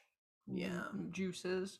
So I'm hoping that was the one and only time. Yeah. I when we were in Hawaii, I swam in that cove that you see at the beginning of Gilligan's Island. No way. Yeah, when they like pull away from shore, there's like a cove there, and you can swim there. And I swam there, and afterwards, you know, when I was done swimming there, like many years later, I realized like it's actually very full of like boxer jellyfish. Tons of jellyfish. Yeah. Oh my god.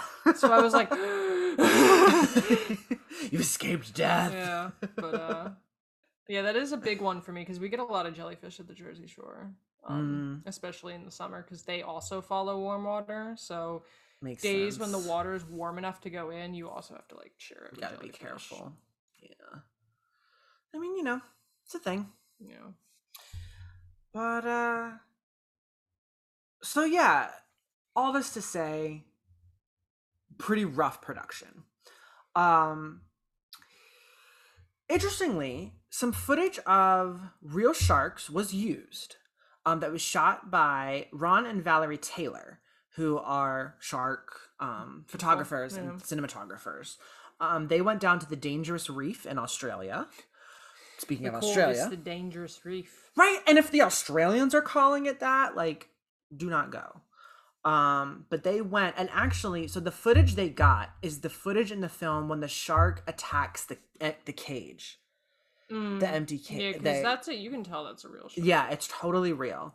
Um, and they had used a dummy to stand in for Hooper when they were down there, and I think a little person actor as well to heighten the size of the shark Mm-hmm. The shark. Okay. um, the real shark. Um, and it was such good footage that it convinced Spielberg to alter the script so that Hooper would escape the cage and survive his attack. oh, so he was supposed to die. Yeah, because he was supposed to die. Because in the novel, Hooper dies in the cage, Gotcha. and that was going to be the same in the film. But because they had such great footage of the empty cage being attacked, Spielberg decided to essentially save the Hooper Gotcha. character. Which is why he disappears for like the last 15 It's why minutes. it's why he disappears, yeah, and then pops back up after Yeah. Brody's done the heavy lifting. Yeah. It's like, hey, this good job. yep. Um, so after principal photography concluded, um, and Spielberg feared that he would never work again, um, because he was the first person to take a film shoot 100 days over schedule. um, they filmed some more underwater scenes at the MGM water tank, and stuntman Dick Warlock, uh, who played Michael Myers, Okay. in Halloween 2. Um, uh, he filmed those stunt underwater scenes, and uh, editor Verna Fields, the great Verna Fields, worked on about two thirds of the film, restructuring some of the comedy scenes to be more terrifying and some of the horror scenes to be more comedic. Um, and then they uh, did two test screenings, um, and the result of them um, convinced Spielberg to alter two scenes. And the first was when the shark reveals itself, prompting the bigger belt line. Um, Scheider's reaction was lengthened um, before he said the line, and the volume of that line was uh, increased because um, in the test screenings, the audience, both audiences screamed so loud and so long at the appearance of the shark, they didn't hear his line. Gotcha. Um, and the second alteration they made was the scene where Hooper discovers Ben Gardner's body um, in the the sunk fishing boat. They reshot that in Verna Fields' swimming pool, uh, where they added powdered milk and a tarp to make the water look murky. And the reason they reshot that is because um, Spielberg wanted um, one like an earlier jump scare Mm-hmm. um, Oh, and with the head Yeah. showing up because I think originally they don't find his body. Yeah. And they so just he- find the boat. Yeah, and so he wanted to change that, which I think is why. And Nobody nobody talks- talks about like what happened to They're him. like, oh, did you have the tooth? And no, but there was a guy's head in the boat. right, exactly. Not mentioned. Um, yeah. So, uh, why don't you tell us a little bit about um, one of the most famous aspects of this movie, which is the score? score. Yeah. One of the, you know, for a guy whose like entire career is um iconic, it's fascinating to have like one of the more like to say like, okay, this is one of the more iconic of the iconic. Of the iconics. um, but famously, score composed by John Williams, um, which won him his second Academy Award for Best Original Score, his overall tenth nomination. Um, the main theme. Now, I'm not like a huge like knowledgeable music person, but Oh, me neither. But that's why I made you talk about it. the main theme uh, uses an alternating pattern of just two notes, which is an E and F, uh, or an F and F sharp. Um, I guess depending, because like on piano, you can Yeah, they- you it can alter. depends. Um, to like basically create suspense. Um, and the like you know, we all know it. Mm-hmm. You know, like it's become synonymous with like approaching danger. Um, it was originally uh, performed by a tuba player named Tommy Johnson. I played the tuba. Did you play the tuba? Yeah, that's what I did in band in high school. Oh, I was a trumpet guy. I did just trumpet. for a year. I did trumpet, and they were like, "No, you're, you're not good at this. Do the tuba instead." so I did. Did you ever play the Jaws theme in band? I know a lot of bands do. No, we never played Ours- it. yeah. Um, but um, It could have been you. it could have been me. Uh, but Williams views the theme as quote uh, intrinsical, relentless, unstoppable, grinding away at you just like a shark would. End quote. Um, Makes sense. He uses a lot of rapid percussive string playing throughout the the score, um, which he felt kind of evoked like pirate music or like swashbuckling sounds. Um, Williams had previously collaborated with Spielberg, Spielberg for Sugarland Express, um, and said that the success of the score for Jaws like really just like jump started his career because this was before John Williams was John Williams. Yeah. Um, and he would go on to compose the score for all but five of Spielberg's films. Um, Which is crazy. yeah. Um, the soundtrack was released by MCA Records as an LP in 1975 and as a CD in 1992.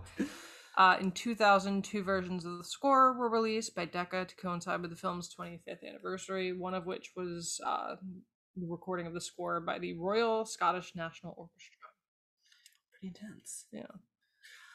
So I um a couple of weeks ago, um, the Kennedy Center was hosting a three day celebration for John Williams' 90th birthday. Mm-hmm.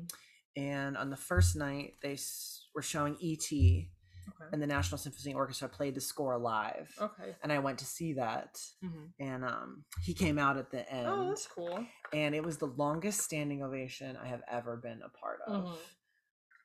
Was he expected to come out? Was he was not expected to come out so the the middle the second day was like a tribute special Mhm. um and where they were going to play selections of his famous scores and he was expected to be there Mm-hmm. obviously with um like a lot of other like spielberg was going to come and Mhm. talk and and then the third day they were screening jurassic park and playing the score live Okay.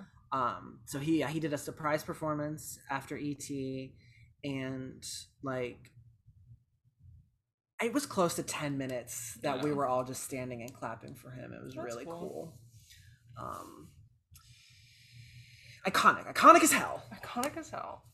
so um so yeah um obviously the big thing about the special effects in this movie is the shark itself um the initial idea that the producers had though was that they wanted to train a real great white shark No. that was quickly abandoned.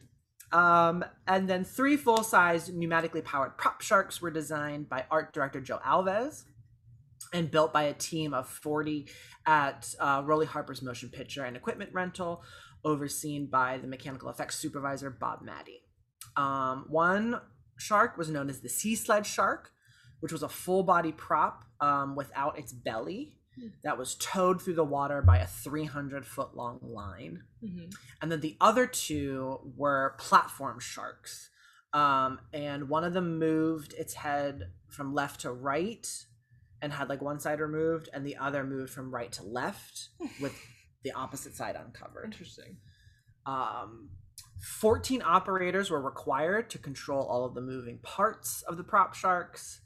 Um, and at one point, the platform that was used to tow the the, the side view sharks capsized as, was be, as it was being lowered into the ocean. Oh. And they had to bring in a team of divers to bring it back up. Oh my God. yeah. So again, troubled production. um, so that's a bit about the making of the film and the background of the film. Um, a lot of folks are pretty familiar, I think, with a lot of Mhm. Jaws stuff. Um, but we'll do a quick roll call now, I think, um, which is a good chance to do um, thumbs up or thumbs down on performances and or commentaries about the characters. We'll probably talk more about the characters as well when we start to analyze the film. But just quickly, um, we've got our three leads: Roy Scheider as Chief Martin Brody, Mhm. Yeah. um, Robert Shaw as Quint, hmm who based his performance off of like a real Martha's Vineyard like eccentric. Like salty dog. Type. Yeah, it was this local guy. His name was Craig Kingsbury, um, who actually plays the fisherman who dies at sea, Mhm. uh, Ben Gardner. Um, he was a real Martha's Vineyard farmer. He was a fisherman, and he was apparently like a cuckoo Okay. as well. Um, uh, and I, I, I think he also incorporated some uh, mannerisms of a local um, mechanic uh, whose name was Lynn Murphy. Um, then, of course, our third lead, Richard Dreyfuss as Matt Hooper. you, you want to take that one? Daddy Hooper. uh, he's just so. Well, you had texted me, Mhm. which I thought your observation was funny. What did you say I about? said that he he really pioneered the uh, hipster nerd yeah, look when he like hops off the boat in his sweater and his little cap beanie and his glasses and he's like touting like his bag and his books and, ahead of his you time. know like he looks like somebody you'd see in portland I definitely always had a crush on him in this movie when I Mhm. was younger, without realizing that's what it was, Mhm. and definitely still do. now Uh, realizing what now realizing what it is um uh and aside from that level of it i do think um dreyfuss does a um some good work in Yeah. this role no it's a great role um so then after the three leads who um are co-listed at the beginning of the credits we have uh co-starring lorraine gary as ellen brody first person cast the first person cast. Um my favorite moment with Ellen is um when she's telling him, "Oh, just they're just in like the pond, just let them play or whatever." Yeah. And then she looks at that picture in the book. yeah And she's like, "Oh, get out of there now! Did you hear your oh yeah they- they're on the boat he's like just sitting He's on the just boat sitting in the boat, that's what it is, and yeah. she sees a picture of a shark just like chewing through a boat Yeah. Listen to your father. Get out of there now. um, then we've got Murray Hamilton as Mayor Larry Vaughn. Mhm. Um, good good sort of monopoly man yeah. Yeah. His fucking His anchor suit. Yeah. I can't. Oh my god. Did she wears on the beach Yeah. How about when he goes up to um I can't remember the he bull- character's he name. bullies those people Yeah, getting he's into like, the water Why aren't you in the water? You Like- can't because he doesn't want to be. yeah, also who cares they're on your beach exactly. Um, but he's good. I feel like Murray Hamilton has played a lot of those kind of characters in his Mhm. career. Um, Carl Gottlieb, the screenwriter, as Meadows, the newspaper editor. Um, he's fine. Yeah. Yeah. Uh, Jeffrey C. Kramer as Deputy Hendricks. the guy's funny He is funny. He has such a like. he's like the doofus like, Yeah. just sort of Yeah. He's he's um Dewey Riley before his time. yeah And um, Susan Backlinie as Chrissy Watkins, um, the opening um, sort of victim hmm of the film. Talk about her a little bit. Then we also have Lee Fierro as Mrs. Kintner and Jeffrey Voorhees as Alex Kintner. hmm Um, fun fact about them: Oh. several decades after Jaws came out, Lee Fierro, who played Mrs. Kintner, walked into a seafood restaurant and noticed that their menu had an Alex Kintner sandwich. So she commented to the staff that she had played his mother many years Mhm. ago. The owner of the restaurant then ran out to meet her when he heard this, because the owner of that restaurant was none other than Jeffrey Voorhees, who had played her son. that's adorable And they had not seen each other since they filmed the movie together. that's so cute Yeah, isn't that awesome? yeah like oh just imagine him running out right? Um, then we have Chris Rebello as Michael Brody, the older of Mhm. Martin and Ellen's sons, and Jay Mello as Sean, the younger of their children. Uh, Craig Kingsbury, the local eccentric, as Ben Gardner. Robert Nevin as the medical examiner. Uh, Peter Benchley, author of the novel, making a cameo as the reporter. Jonathan Filley as Cassidy, and Ted Grossman as uh, the estuary victim. true I think that it um they mean is that the guy who got ripped off the dock yeah Gotcha. yeah when they like throw the hook to like Cowheart or whatever into the ocean. yes And, like, yeah he and just they're like, rips this the- will work right The yeah, he just rips the dock off. yeah which I do find that scene effective Yeah. Yeah, 'Cause- because you think you're safe on like docks and that sort of Yeah. thing. then he's like, "Don't look back, just swim." just swim oh that is kind of freaky Um, speaking of fun production notes, a couple of other ones that I thought would maybe be worth mentioning. Um, the question of who deserves credit for Quint's famous monologue about the Indianapolis disaster has caused um, a lot of controversy over the years um, as to who deserves it and where it should go. Um, according to Spielberg, it was a collaboration between Sackler, um, who had done the uncredited rewrite, Mhm. um, and he is the one that came up with the backstory of Quint being a survivor of the wreck and wrote a short speech. Um, Milius, um, who expanded the speech into a monologue, and then actually Robert Shaw himself, who rewrote certain parts because he was actually uh, a novelist and a playwright. Hmm. Um, so I think this has become the general consensus now that it was sort of like a group effort Mhm. um, uh, in terms of other uh, uh, notes about writing and credit, uh, the very famous "You're gonna need a bigger boat" line was not in the script at all. It was ad libbed by Roy Scheider. Yes. Yeah, so he was on it. Um, at Spielberg's direction, the art department kept the color red out of the scenery and the wardrobes so that the blood from the attacks would be the only red element in the film and therefore cause a greater shock. There's the only other place I think that I are they red? The tents, the like changing tents The changing tents on the beach. I think red and white, red maybe. and white. Yeah, I mean you can't get everything. But Yeah, but like a conscious effort is. Yeah. Is probably noticed. Um, as many folks know, the mechanical sharks were nicknamed Bruce by the crew after Spielberg's lawyer, Bruce Ramer. You know, a shark, a shark. Yeah. Mm, the shark in the water, blood in the.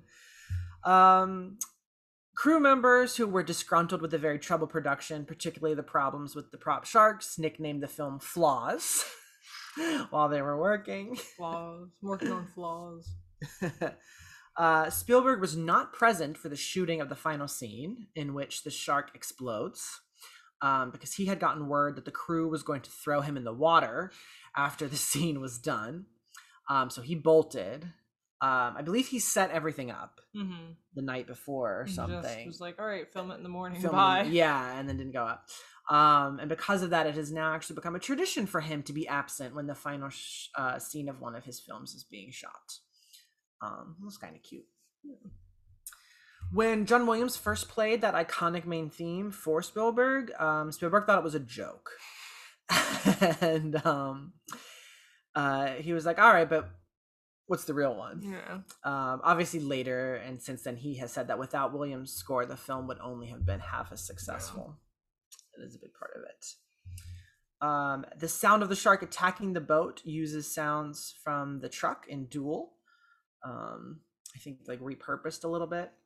And the shooting star that we see um, during the night scene on the Orca was actually real. It's not special effects. Yeah, this is the first time I really noticed it because it's like kind of blink and you think like yeah, there's some sort of flaw in the film or something. right like oh like just one of those weird little blips Yeah. but uh but yeah um so let's talk a little bit about how the film has been received um or um its release and reception um do you want to tell us a little bit about that while i eat this very saturated gummy shark So uh, Universal spent about 1.8 million on marketing Jaws. Uh, based on our references, that should be like probably around 10 or 12 million, maybe something like Sounds that. Um, including like national television promotion alone cost almost a million dollars at Wow. 700,000. Um, starting the previous October, Zanuck Brown and Benchley uh, circulated like doing like you know the television circuit, um, you know going to radio shows, promoting the paperback edition of the novel, the upcoming film, because the studio and the publisher had agreed to like a shared logo that would appear. this logo Oh, Nope. oh, oh. what the hell Yeah. they agreed to a shared logo that would appear both on like the posters of the film and the paperback edition of the book. Um a poster image of a shark approaching alone. That kind of yeah it works better on mine. it works better on reason. your Ooh, I ca- if as long as i don't point at it Yeah. Anyway, this one here of a shark approaching a lone female swimmer uh, from beneath became the centerpiece. It was designed by Roger Kastel. Uh, it's considered one of the great movie posters of, of cinematic history. Uh, tie-in merchandise included t-shirts, um, plastic tumblers, a book about the making of the movie, beach towels, blankets, toys, shark costumes, hobby kits, games, posters, iron-ons, sleepwear, water pistols, and a shark tooth necklace. Whew. um, positive test screening, success of Benchley's novel, and uh, marketing push like excited theater owners. Um, and the plan was to release the film to 900 theaters, but Universal chairman Lew Wasserman wanted people to have to travel to see the movie, so he cut down the number of the initial release screens.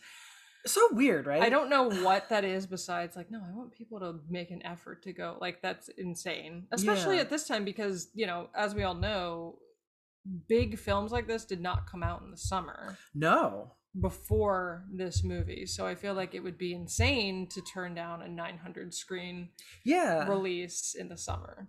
Like It would be the equivalent today of like turning down a 900 screen release for like a January film. yeah. Yeah. Don't don't know what he was going. Uh, Maybe he had a deal with like car companies. Oh, like the. Michelin, the He was- Michelin stars He was getting a cut from That's how the Michelin stars. Started. Yeah, because they wasn't it because they wanted the tires to get worn out Yeah, faster. they wanted people to you have to drive places, so they would star restaurants based star on like how how much effort you should put into traveling to them. hilarious. Um, so that happened. It was weird, but I guess people did travel to see it. Um, Yeah. because several hundred theaters remained booked for screenings of the film. Um, like throughout the summer, the highest amount ever up to that point. Um, at the time, wide releases were associated with mov- movies of like dubious qualities, particularly films of like the grindhouse circuit. The traditional studio release involved um, like premiering in a few big cities and then slowly forwarding prints to other locations.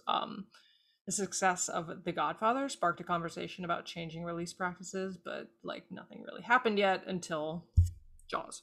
Yeah. Um, it opened June 20th, 1975 on 465 screens. Hopefully you could drive to one. Right? Um, as Wasserman wanted you to. Um, later it expanded to 700 theaters um, on July 25th and then 950 by mid-August. Um, and it was seen by an estimated 67 million people um, on its initial run. Um, That's a lot of people. yeah.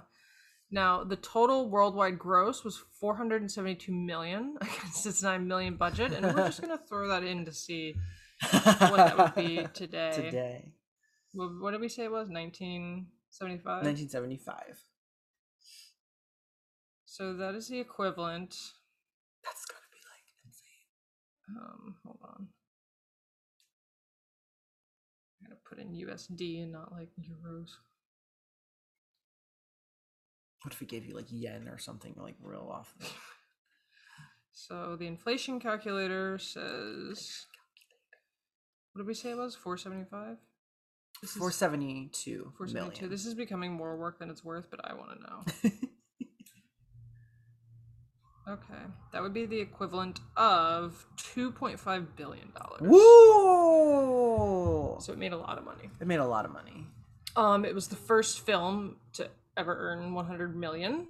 Um, 14 consecutive weeks as the number one film at the box office, which is unheard of in today's environment of like constant Yeah. summer blockbusters. Um, it was the highest grossing film of all time at the time, beating The Godfather until it was surpassed by Star Wars two years later.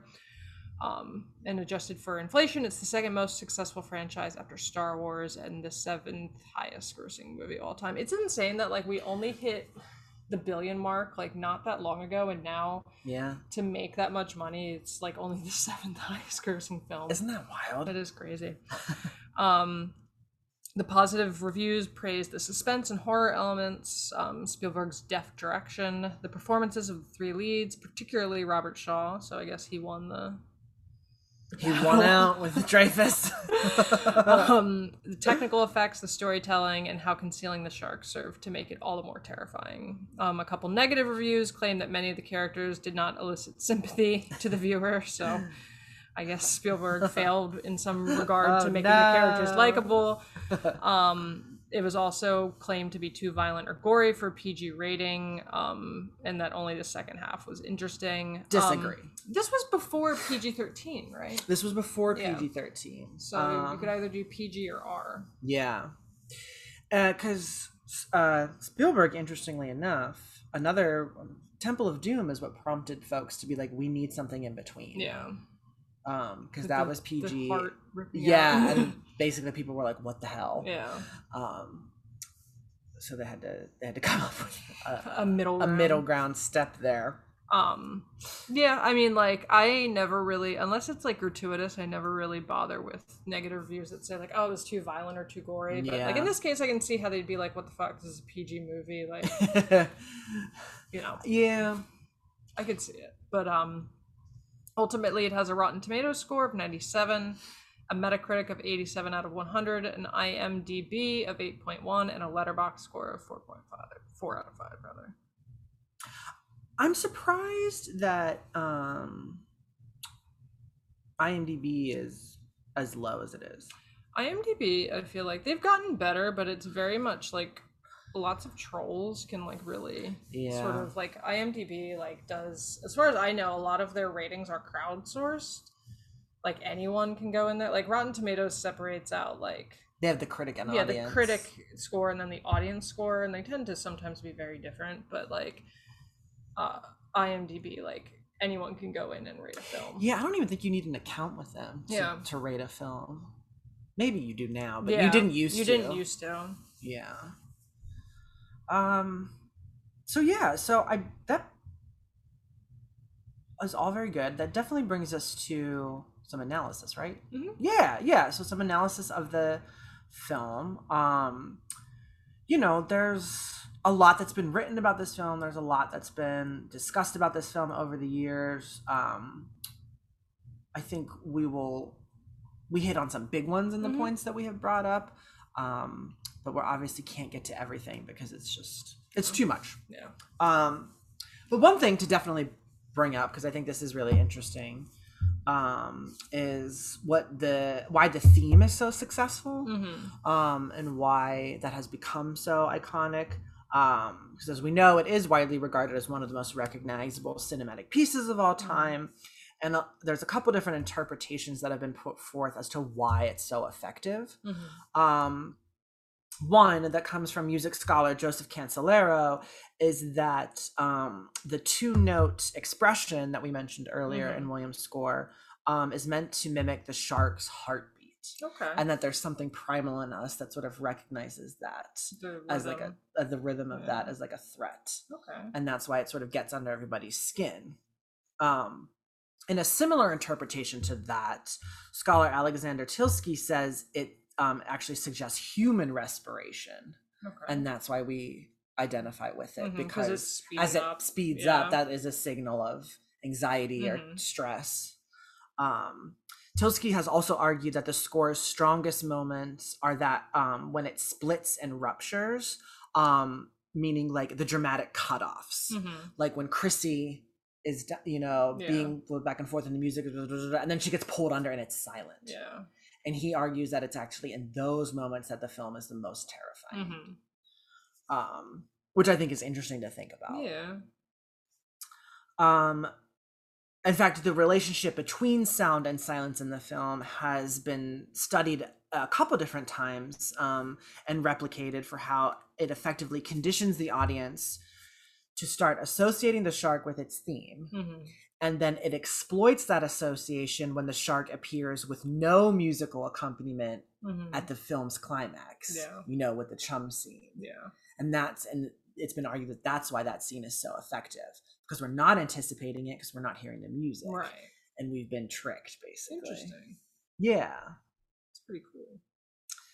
um this was another interesting analysis Yeah. that you put in Yeah. i saw this come up a couple times do you want to tell us about this one? Sure. one So something that came up a lot um, in the past couple years was that people were comparing the responses to the COVID nineteen pandemic to like the way the town responds to the shark attacks um Mhm. because you have like these obvious deaths you know like they're very like clearly caused by something but the economic like stakeholders of the city the mayor the like you know business owners and that sort of thing like want to downplay the threat they want to avoid like a public panic because they don't want to lose revenue for their resort town which like relies on this um and like a lot of like the things they were saying in the film like people were like you could just take out shark and insert you know pandemic or covid Yeah. or something and like it's the same principle of like well you know i don't know like you know it's i see the shark attack but i think it's probably fine and we can't close the beach on fourth of july weekend and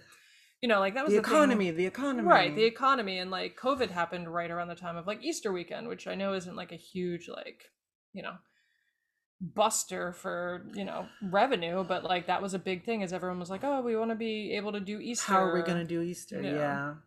Um so a lot of people were drawing that comparison in the past few years that like it's basically the same principle Well, and like, and think about the idea of like something that targets people indiscriminately. mm-hmm You know, Yeah. like COVID can affect anybody. yeah The shark victims are all everyone. different. Yeah. Yeah, it, it eats everyone. Um, and it's just sort of like that's just what a virus does. Mhm. That's just what a shark does. right It's how we respond to it that matters. right right. Um you know a sad little addendum to this um lee fierro Mhm. mrs kintner she passed away from covid in 2020 Oh, that sucks. That's a kind of a dark connection Yeah. to this interpretation and yeah. At least she got to see what's his face before uh, yeah. Before she went out.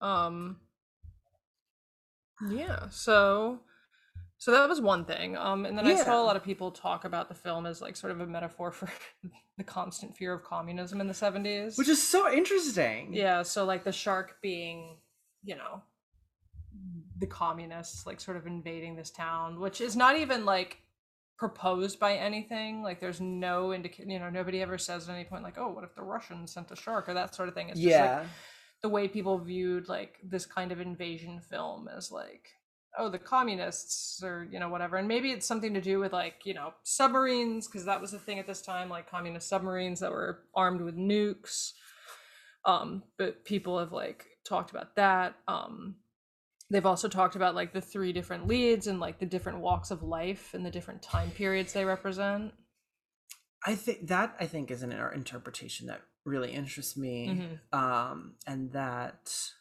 uh, shout out to the podcast now known as "You Are Good." yes Um, in their very first episode, they covered Jaws um, and looked at some similar. Mhm. Um, because in a lot of ways, this movie is about like. I think different modes of American masculinity Mhm. um that are symbolized in the three leads yeah um and like the competition between Mhm. like kinds of masculinities and like Mhm. kind and like the generational like there's like a work ethic thing there Yeah. almost like Well, because you have like Quint, who's like represents the sort of like greatest generation, fought in World War II, very much part of like the New Deal, like you know we can call it now, I guess like socialism, quote unquote, like endeavors that provided social services uh, for the country, and then you have Hooper, who's like this like comes from an affluent family, very like educated, um, works with like a like academic institution and has his own way of doing things. And then you have brody who's like you know the law and order cop from new york and who every has- man. yeah and who has his way of doing things and it's like you know people view like the two of them together as like oh yeah it's like the modern day sort of like form of masculinity overthrowing like the old you know because they survive and quint doesn't and quint doesn't. um sort of like overthrowing the old uh ideas of like you know american masculinity and and the roles of of men and that sort of thing and i think there's something there too and like maybe some of like the the reason there's so much tension between quint and hooper is that quint kind of recognizes that he's a dying breed Mhm. and you know that hooper is sort of like this next step you know because he's he's bringing in this science and this oh technology yeah he brings in the and- cage and he's like what the is this cage for and the the compressed air and all Mhm. of that and and you know Quint's like ah with your new fangled this and da, da, da, da, and and there's like some resistance to that but um there's also kind of this sense that like he also accepts that like it's time to make right way for the next yeah like he I lets feel like Hooper drive the boat and Right. like you know in the end like he they they are using like Hooper's equipment to like you know because he's like hey if we tag it I can use I have stuff on board that can kill it and he's Yeah. like okay and you know he's like starting to like acquiesce basically right because I think Quint like I don't know. Do you think he intended to come back? like no i don't th- i don't get the vibe that he did i mean like just because of the like very like who the fuck knows and like "Arr," and like like just the way he was just like really didn't have a plan and just waited to like shoot the shark every time it popped up and then like let it kind of lead them out to sea farther and farther Mhm. you know and he seemed like a little too into like the way he was dying Yeah.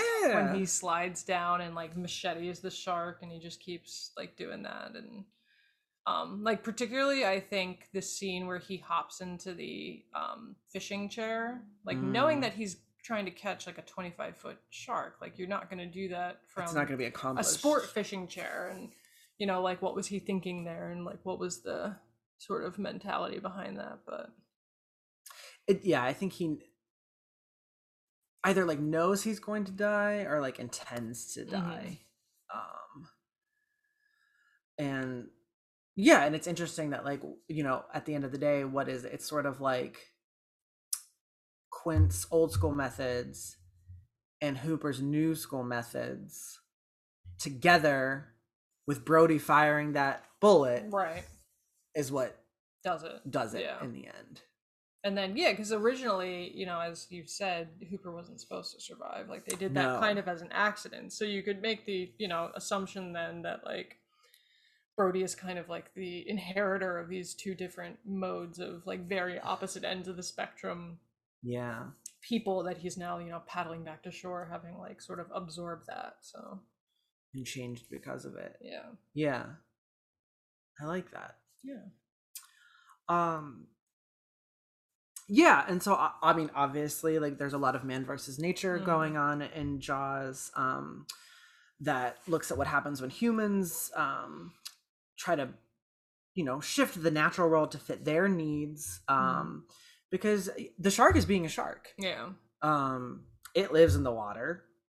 We visit the water. Mm-hmm.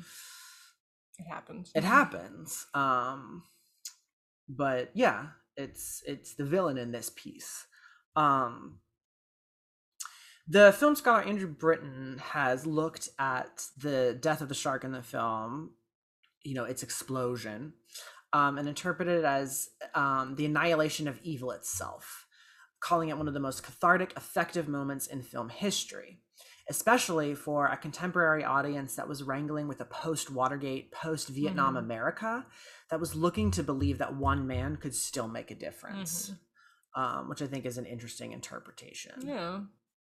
Um, Peter Biskind, a different film scholar, counters this a little bit, saying that um, the film actually maintains that post Watergate cynicism, in that the true villain of the film is the mayor.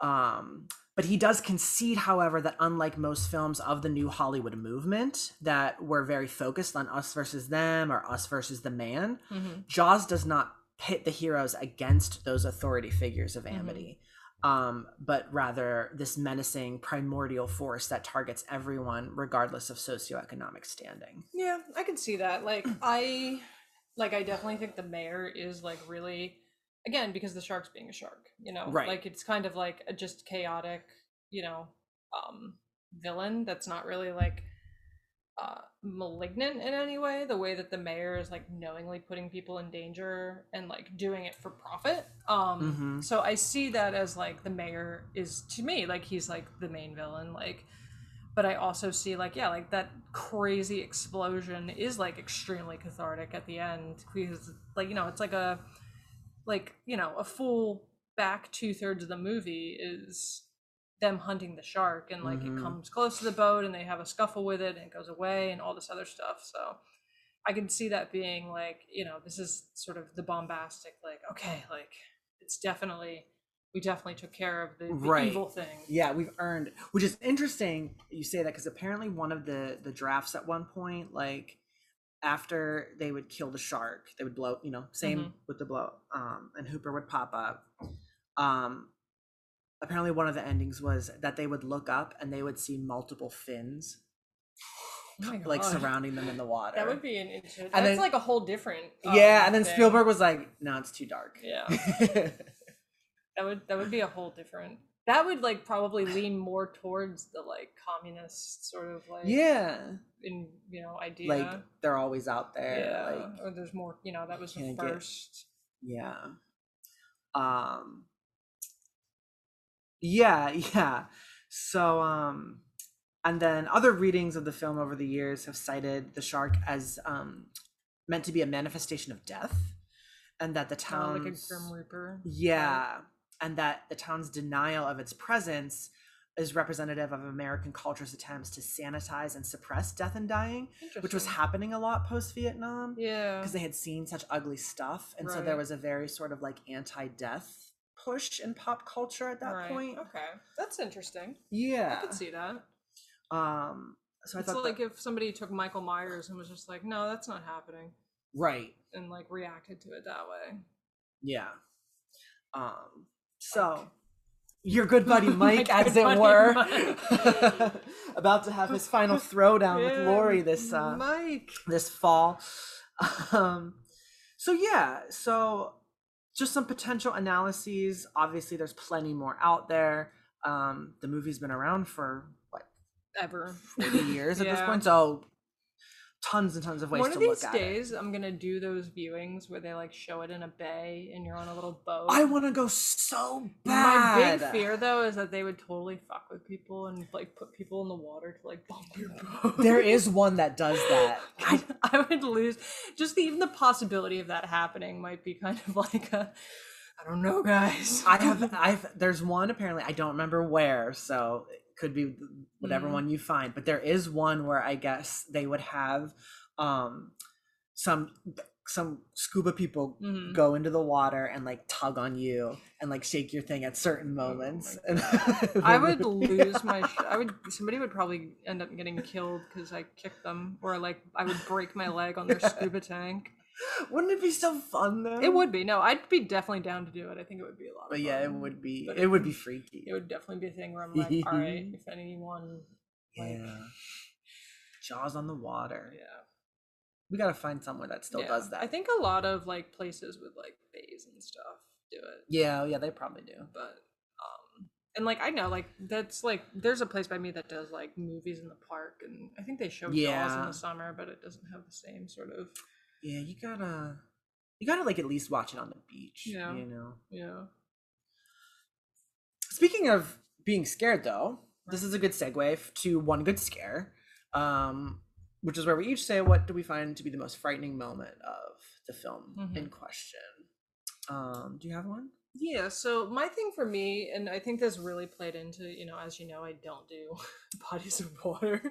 Yeah. Um, and I honestly think, like, I as I was like rewatching this and going through stuff, I was like, I think it might have been Jaws. Like thinking back on it, because like it was the first one of the, fir- you know, I saw, I experienced it very young, and the thing that I always go back to is the shark POV shots. Hmm. Um, the the Chrissy one is pretty scary, but the one that really gets me is the one where the boy gets got, just because there's so many legs there and he's just swimming around, and like that's what I just always imagine. Anytime I'm in water, like Will up to happen. my hips, and I'm like, well, there's definitely a shark down there swimming around, looking up at me. Um, but those shark POV shots always get me. Yeah. I think um mine is is also Alex's hmm death. It's it's that moment where you see like him and the raft collapse in on Mhm. itself and like you see the fins come out Yeah, over the of, water yeah, and do like the um the twirl, like the whatever, twirl thing yeah. that an that a shark would actually do Mhm. and that gets me every time Yeah. I It's so find that really scary and quick because it's like I think that's what it would look like. Mhm.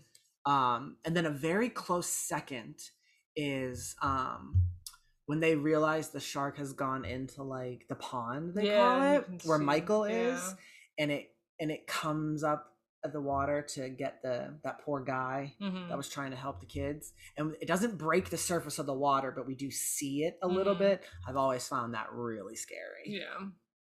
I also the scene where the boat's collapsing and that he just keeps trying to climb to higher stuff freaks me out just because it's like okay like you've only got about five minutes here before you're you're in the water. and then that's it man Yeah.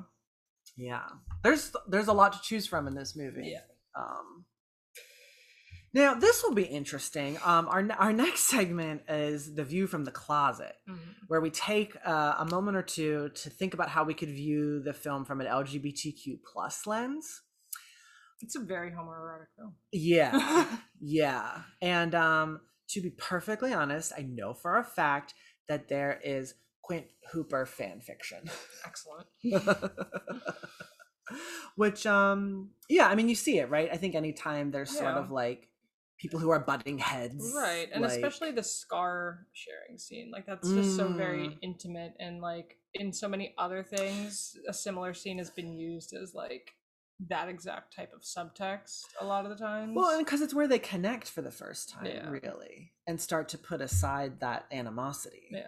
And they're like, you know, pulling pieces of their clothes off to show like this is my scar and like that's you Yeah. know, sitting very close to each other and yeah they uh, they're sitting close to each other like their legs i think overlap at yeah, one they put their legs across each other Um, because hooper shows us his chest Yeah. and it's sort of like you know like they're they're talking about their physical scars right but it also leads into that like Emotional. the emotional yeah. scars you know and we get quint's speech Yeah, and we get When Hooper's like right here. yeah she marion broke- she broke, my, broke my heart. yeah and it's sort of this literal like exposition of trauma and, Mhm. um and then interestingly sort of like right after that and this like moment of group bonding the shark attacks Right.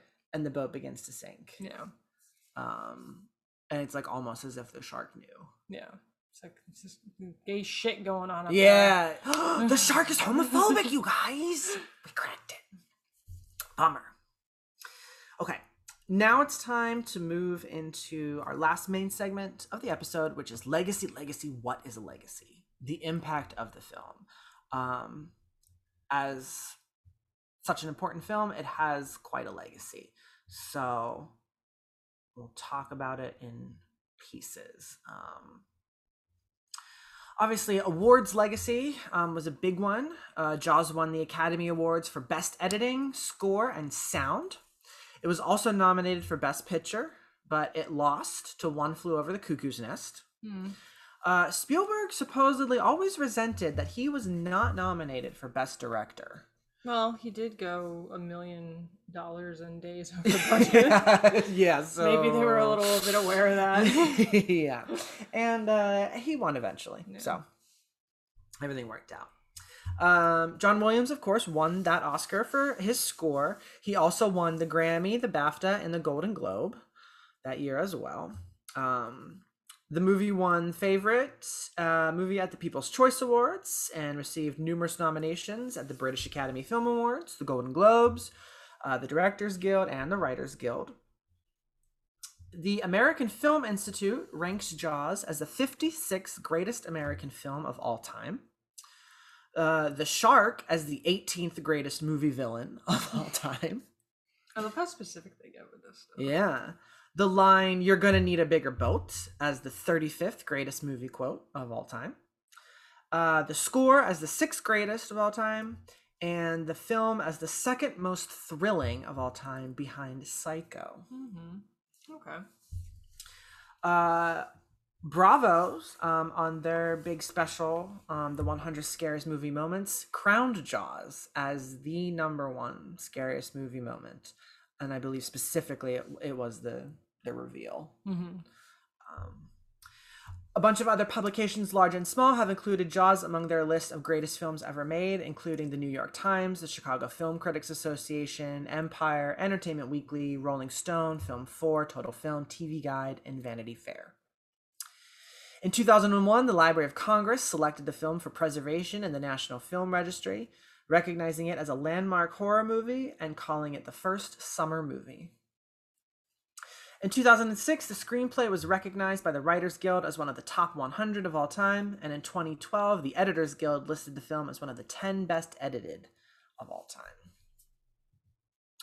Martha's Vineyard, uh, where the film was shot, uh, hosted a 30th anniversary Jaws Fest celebration in 2005 and again in 2012. Also in 2012, the documentary The Shark is Still Working premiered. Uh, it was a fan made film that featured interviews with cast and crew and was narrated by Roy Scheider and uh, dedicated to Peter Benchley, who had passed away in 2006. For the 40th anniversary of the film in 2015, it was re released in 500 theaters on June 21st and 25th. Um, a third theatrical release is scheduled for September 2nd of this year, um, where it's going to be screened in IMAX and 3D as part of the. Imagine that in 3D. Yeah, it'll be like the third movie. Um, this it's it's coming back to theaters as part of um, a larger celebration for the 40th anniversary of another Spielberg classic, E.T. Um, the film also launched the template for the summer blockbuster, as we have mentioned a couple times. Prior to Jaws, big budget films hoping for a large return were released primarily in the winter. Um, in conjunction with the success of Star Wars, this film saw the takeover of high concept films rather than auteur hound character driven ones. Uh, those who study film history look at Jaws as a turning point where studios began to take back creative um, control from filmmakers and uh, started to really um, lean in on blockbuster concepts and making the creatives behind the scenes more of an afterthought rather than the driving force.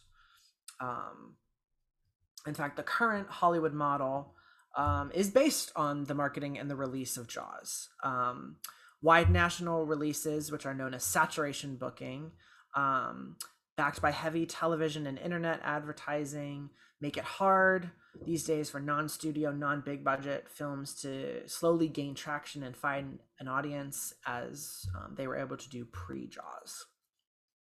And additionally, studio executives and corporate filmmaking attitude has shifted in the wake of Jaws for a desire to make big profits quickly. Um, so successful films um, were now not just cultural phenomena, but marketable commodities. Um, this became really realized with the merchandising grand slam that accompanied Star Wars. Whew, okay. You want to tell us about some of this other legacy stuff? So there is a common urban legend that like um the year that Jaws came out, like beach attendance dwindled. and there's not really evidence for that, and it also came out like halfway through the summer, so who can say? But there are studies that have like shown that like it really did like cause a sort of fear of water in a lot of people, like over the years. um, you know, it definitely uh caused a like increase interest in like shark based tourism like shark boat Mm. like boats where you would go out to view sharks and like people going and like shark dives and that sort of thing um and like actually like caused a lot of like countries to really embrace like shark culling efforts like australia in particular would like have efforts to like sort of get sharks out of their more like touristy areas um so like there's like definitely like effects like that, but like the sort of famous like oh yeah, people didn't go to the beach after like Jaws Right. didn't really happen, and it might have been like sort of conflated with that actually did happen with the 1916 attacks. right. Um, but yeah, It's been, a- I feel like it's always like anecdotal. Yeah. Like you always hear someone like, oh, like my aunt or whatever, like has never gone back in the water because she saw Jaws Yeah. or whatever, you know? But it's like, okay, but did anyone ever actually like look at us like beach attendants Yeah. or like was there like a proper study, you know? Yeah, because I like did research to try and see like if that was true, and it was just basically like, oh yeah, people said that, but we don't really have any evidence to back it. Um, Yeah. Jaws was also linked with The Exorcist uh, in stories of like audience members like fainting and stuff and having extreme emotional reactions while viewing the films in theaters. I do think there's one documented case of somebody having like a traumatic response to Jaws. At the time. Yeah, Yeah. Um, I'm sure there might be others, but there's like a, an actually solidly documented case. Um, despite the film, as we said, shark attacks remain incredibly rare. Um, there's only about 2,000 occurring worldwide in any given year, um, and of those, only 10% like result in fatalities. Um, That's pretty low. yeah, but a lot of fishermen have taken to hunting sharks for sport because of Jaws, and they call it like the Jaws effect. Um, and the film's presence in pop culture has made like shark protection conservation like a little bit difficult. Yeah. Peter Benchley himself has said that like he knew the truth about sharks in the wild, um, or if he had known the truth about sharks in the wild, he would have written the novel differently. Um, Kind of a bummer. yeah, Yeah. yeah, but I think sharks are kind of doing okay now. no, yeah, they're yeah, it's now not- there's a lot of like I think the internet has helped with like, yeah, but guys, like Yeah. let's remember. and they're also like really protected now i think in a lot of areas yeah. um and that's part of like why we have so much tagging of them as well so we can keep an eye on populations and see how the populations are doing if you need to like introduce like breeding efforts and that sort of thing so Yeah. Like those 280 tagged great whites yeah the- over in Cape Cod. yeah Um, which they said of that about 210 are still active okay. and swimming around so Sounds good to me. yeah Um, but yeah, I mean, like as we would imagine, there were a lot of aquatic-based horror and man-eating horror that um, was released in the wake of Jaws through the um, the 1970s and the 1980s. Most of them are largely seen as attempts to copycat. Mhm. Um, some of the more prominent ones are Orca, Grizzly, Mako the Jaws of Death, Alligator, Day of the Animals, Barracuda, Eaten Alive, and Piranha, um, which Spielberg himself declared the best of the Jaws ripoffs. piranhas do freak me out the possibility Yeah, they're freaky out, and the and the um, Piranha's a fun movie. Mhm. It's cute. Um, the remake Piranha 3D in 2010 actually features a cameo with Richard Dreyfuss. Um, he plays a fisherman who becomes a fir- the first victim of the man uh, flesh-eating fish. Um, and this fisherman character is clearly meant to be a parody of Matt Hooper. Um, in fact, he is sh- uh, shown listening to "Show Me the Way to Go Home" on the radio. I'm tired and I wanna go to bed. yeah. Um, and then uh, um, not a ripoff and not a you know animal copycat or anything, but um, when pitching uh, Alien to um, studio executives, Ridley Ridley Scott pitched it as Jaws in space. Um, um, other legacy notes: Robert Shaw's son Ian uh, co-wrote and starred in a play about the making of the film called "The Shark Is Broken." Uh, it ran on the West End for a special limited run from October of last year to February of this year. Um, and it's not the only stage adaptation. Um, a musical retelling of the behind-the-scenes making of Jaws uh, that was drawn primarily from um, Carl Gottlieb's on-set account, The Jaws Log, um, played at the Seattle Rep from June 1st to June 26th of this year, 2022. And that musical was named Bruce. Um, and that is actually the third Jaws related musical. Um, a show called Jaws the Musical, um, played in 2004, and another musical called Giant Killer Shark the Musical, played in 2006, um, both of them at some fringe festivals. um, a replica of the shark that was restored by Greg Nicotero of Walking Dead fame can be found at the new Academy Museum of Motion Pictures in Los Angeles. Um, it had previously been on display for 15 years at Universal Studios Hollywood Jaws ride. Um, then it sat in a junkyard for 25 years before the museum was able to acquire it. oh my god Yeah. All right. And how about when the film was released and made available for home viewing? so it was released on laserdisc Ah! Um, I doubt there's a lot of people out there who have probably no idea what Laserdisc is. Probably. Um, it was uh, the first Laserdisc ever released in North America. Um, it, in 1978. Um, a second version was released in 1992. A third in 1995, which was packaged as a box set containing deleted scenes, outtakes, and a two hour documentary of the making of the film, along with a copy of the novel and the CD soundtrack. So At least you a, got a lot. quite a haul. Yeah. Um, it was initially released on VHS in 1980, then again as a collector's edition in 1995 for the film's 20th anniversary, and then finally a double VHS release occurred in 2000 uh, with the film on one tape and the special feature on the others. The special features on the other. Remember the double VHS Mhm. Things? I remember Titanic was on double VHS just because it was so long. So long. Um, it was first released on DVD in 2000 for the 25th anniversary, accompanied by a massive marketing push. I remember that. hmm The DVD had an edited version of the making of documentary, new interviews with Spielberg, Scheider, Dreyfuss, Benchley, and other crew members, and other various extras. Uh, a new DVD was released for the 30th anniversary at Martha's Vineyard Jaws Fest, uh, which featured the restored documentary and a previously unseen interviewed interview uh, with Spielberg from 1974 on set. Um, at the second Jaws Fest in 2012, a Blu-ray Blu-ray was released. Blu-ray. Blu-ray. Roger. The Roger was released at Jaws Fest 2012. the Blu-ray was released featuring over four hours of extras, including the "Shark Is Not Working" fan documentary, uh, released on 4K Ultra HD Blu-ray June 1st of 2020. Um, and as we mentioned, uh, there are two or were two theme park-based rides in the film that were in operation, um, both in Universal Studios. Um, one was in Universal Studios Florida, which closed in 2012 to make way for the Wizarding World of Harry Potter, and the second is in Universal Studios Japan, which I guess is still operating. As far as I know, Yeah. uh, what I found, yeah. Um, three video games based on the film have been released. Um, one in 1987 for Nintendo, one in 2006 for PlayStation, Xbox, and PC, one in 2011 for the Nintendo 3DS and Wii, and a mobile game was released in 2010. Have not played any of them. Me neither. Um, I, I've heard about the the 87 one, the Nintendo one. Apparently, it's really hard. Ooh. I found that video games based on movies generally, like ones that are direct copies of movies, just aren't very good. Yeah. Um, uh, Aristocrat designed and produced the official Jaws slot machine. Uh, I that have was seen that at casinos. based on the movie.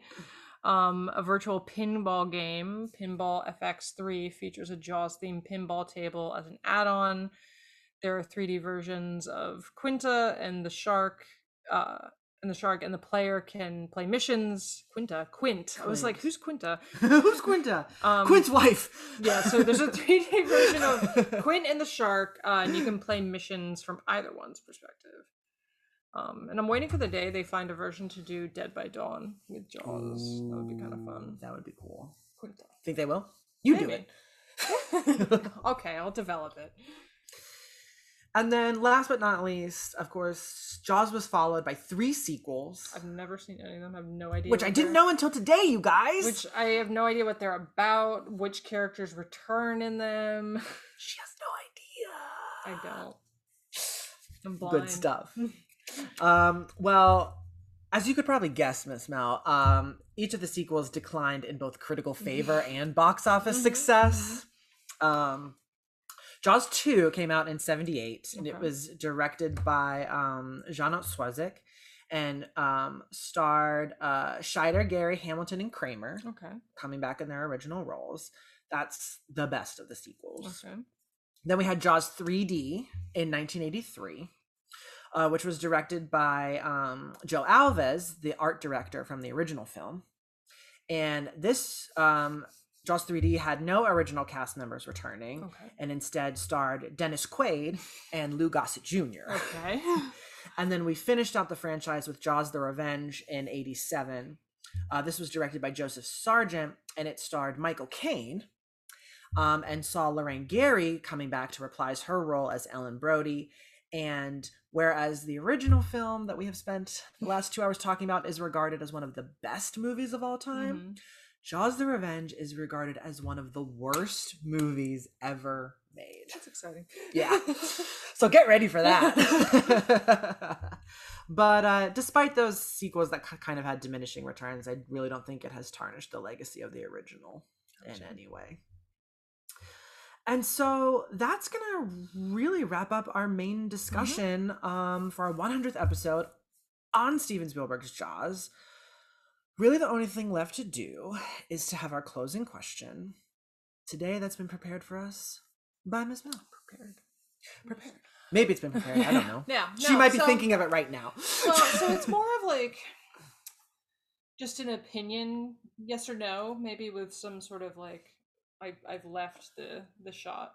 you left. I'm Oh, out- you've disappeared. I'm out of shot. You're out of shot. You just wanted to give everyone a really good look at the bather. the bay. Um so my question is, you know, have you ever I feel like I would know if you have, but maybe you've done something similar, but have you ever or would you ever go into sort of like one of those like shark cage? I was like, I feel like he hasn't, but maybe he's done it and just kept it to himself. I've never done that. Have you scuba dived? I've never. I've never gone Okay, scuba. I've done that. Um, ton of snorkeling. Never Mhm. scuba diving. I did do. Um, Can you believe I've scuba dived? that I'm actually kind of surprised. Yeah. Um, I think what helped is because it was in Hawaii and it was so clear that I didn't you really didn't. have. Were the- afraid of like something Yeah. Yeah, catching see- you off guard. Yeah, you could see everything. Yeah. so- Yeah. I did do uh, we were on vacation in Mexico. Um and I was like, I don't know, maybe like 12 or 13. Um and we did um it was called swimming with sharks, but it was sort of like I don't know, there was like this weird sharks there was like this guys? weird pen sort of thing Mhm. um with like nets and glass So there was a barrier between you. yeah, and you like you were submerged, and there was sort of like this metal catwalk that went around it. Mhm. and you, the sharks were inside, and you sort of like walked around the perimeter while being in the water. It was Mhm. very weird. Interesting. So like the sharks were right there, but you know, um, I also uh, when I was at the Atlantis Resort in the Bahamas. When you go down the big famous water Mhm. slide that they have, you end up in a tube in a Oh, big pool surrounded by sharks. Yeah, I've seen. That's as close as I've gotten. I think I want to keep it that way. Yeah. Um, if I were ever to go cage diving, I think it would have to be a situation like you were just talking about where the water was very clear Mhm. and maybe specific kind of sharks. Like cage Yeah. diving in the territories with great whites just Yeah. seems like a recipe for disaster. Yeah, and like there are sharks that are even worse than great, like tiger sharks. True, tiger I think sharks are, are like, vicious. Very like they will bite the shit out of you. And but um, Bull great- sharks can be pretty dangerous. Bull sharks too. Um, great whites are just massive. Yeah. Um, which is kind of scary. The thing is, is like I feel like in theory, I actually, in a very controlled environment, could do cage scuba diving because I'm in the cage, you know. So Yeah. I feel as long as it's not, you know, wrecking the cage. Although apparently there's footage of one actually wrecking the cage. so yep. Maybe, maybe not. But um. Yeah, just don't watch 47 meters down Yeah. before. oh, we watched that, right? Yeah. that was pretty good. We did it for our booze and booze. Yeah. Um yeah, like I've never done sort of any sort of like I've obviously been to aquariums and been like, look at sharks, but Yeah. never done any sort of swimming with sharks. Like the closest I've honestly gotten to like a shark encounter is I used to do a lot of um surf fishing and you pull in sand sharks Oh. all the time. Like that's like the number one thing I would pull in. catch. Yeah, and you just let them go because you can't really do anything with them. But they look Yeah. like fully, just very mini sharks. They're very funny. That'd be trippy a little yeah, bit. they don't have teeth because they just sort of have like sort of sand. Yeah, don't they sort of just like yeah, yeah. They have like these sandpapery mouths basically that have like little bumps on them that I think they use to like grind up small fish and like crabs that they eat. But they literally just look like tiny sharks. And they're they're kind of funny, and they always look pissed off. But I would catch, you know, you catch those all the time off the coast of the Jersey Shore. They're That's everywhere. cool. Yeah. And then you just sort of toss them back, Yeah. and that's that. Yeah, and then you know you catch some more. You can catch other fish, but like most of the time you're catching sand sharks. So That's cool. yeah, Um, so you would, but in a very controlled space. I think so. Like I mean, definitely the way that Hooper was doing it in the middle of, you know, I guess we're meant to think they're out at like deep sea. Like Yeah. that's something else. They're way out. Yeah. But if it was like, you know, 30 meters offshore as part of a resort package, maybe because that's what I did when we went scuba diving was it was like just this thing that you could do as part of the, you know, the hotel would let you right, go out and the- do those it. like excursions yeah, and stuff. and you were like, you know, we were in water that was probably maybe like like we'd never we did not go deep enough to have to do like um any sort of compression stuff. Like we were not deep at all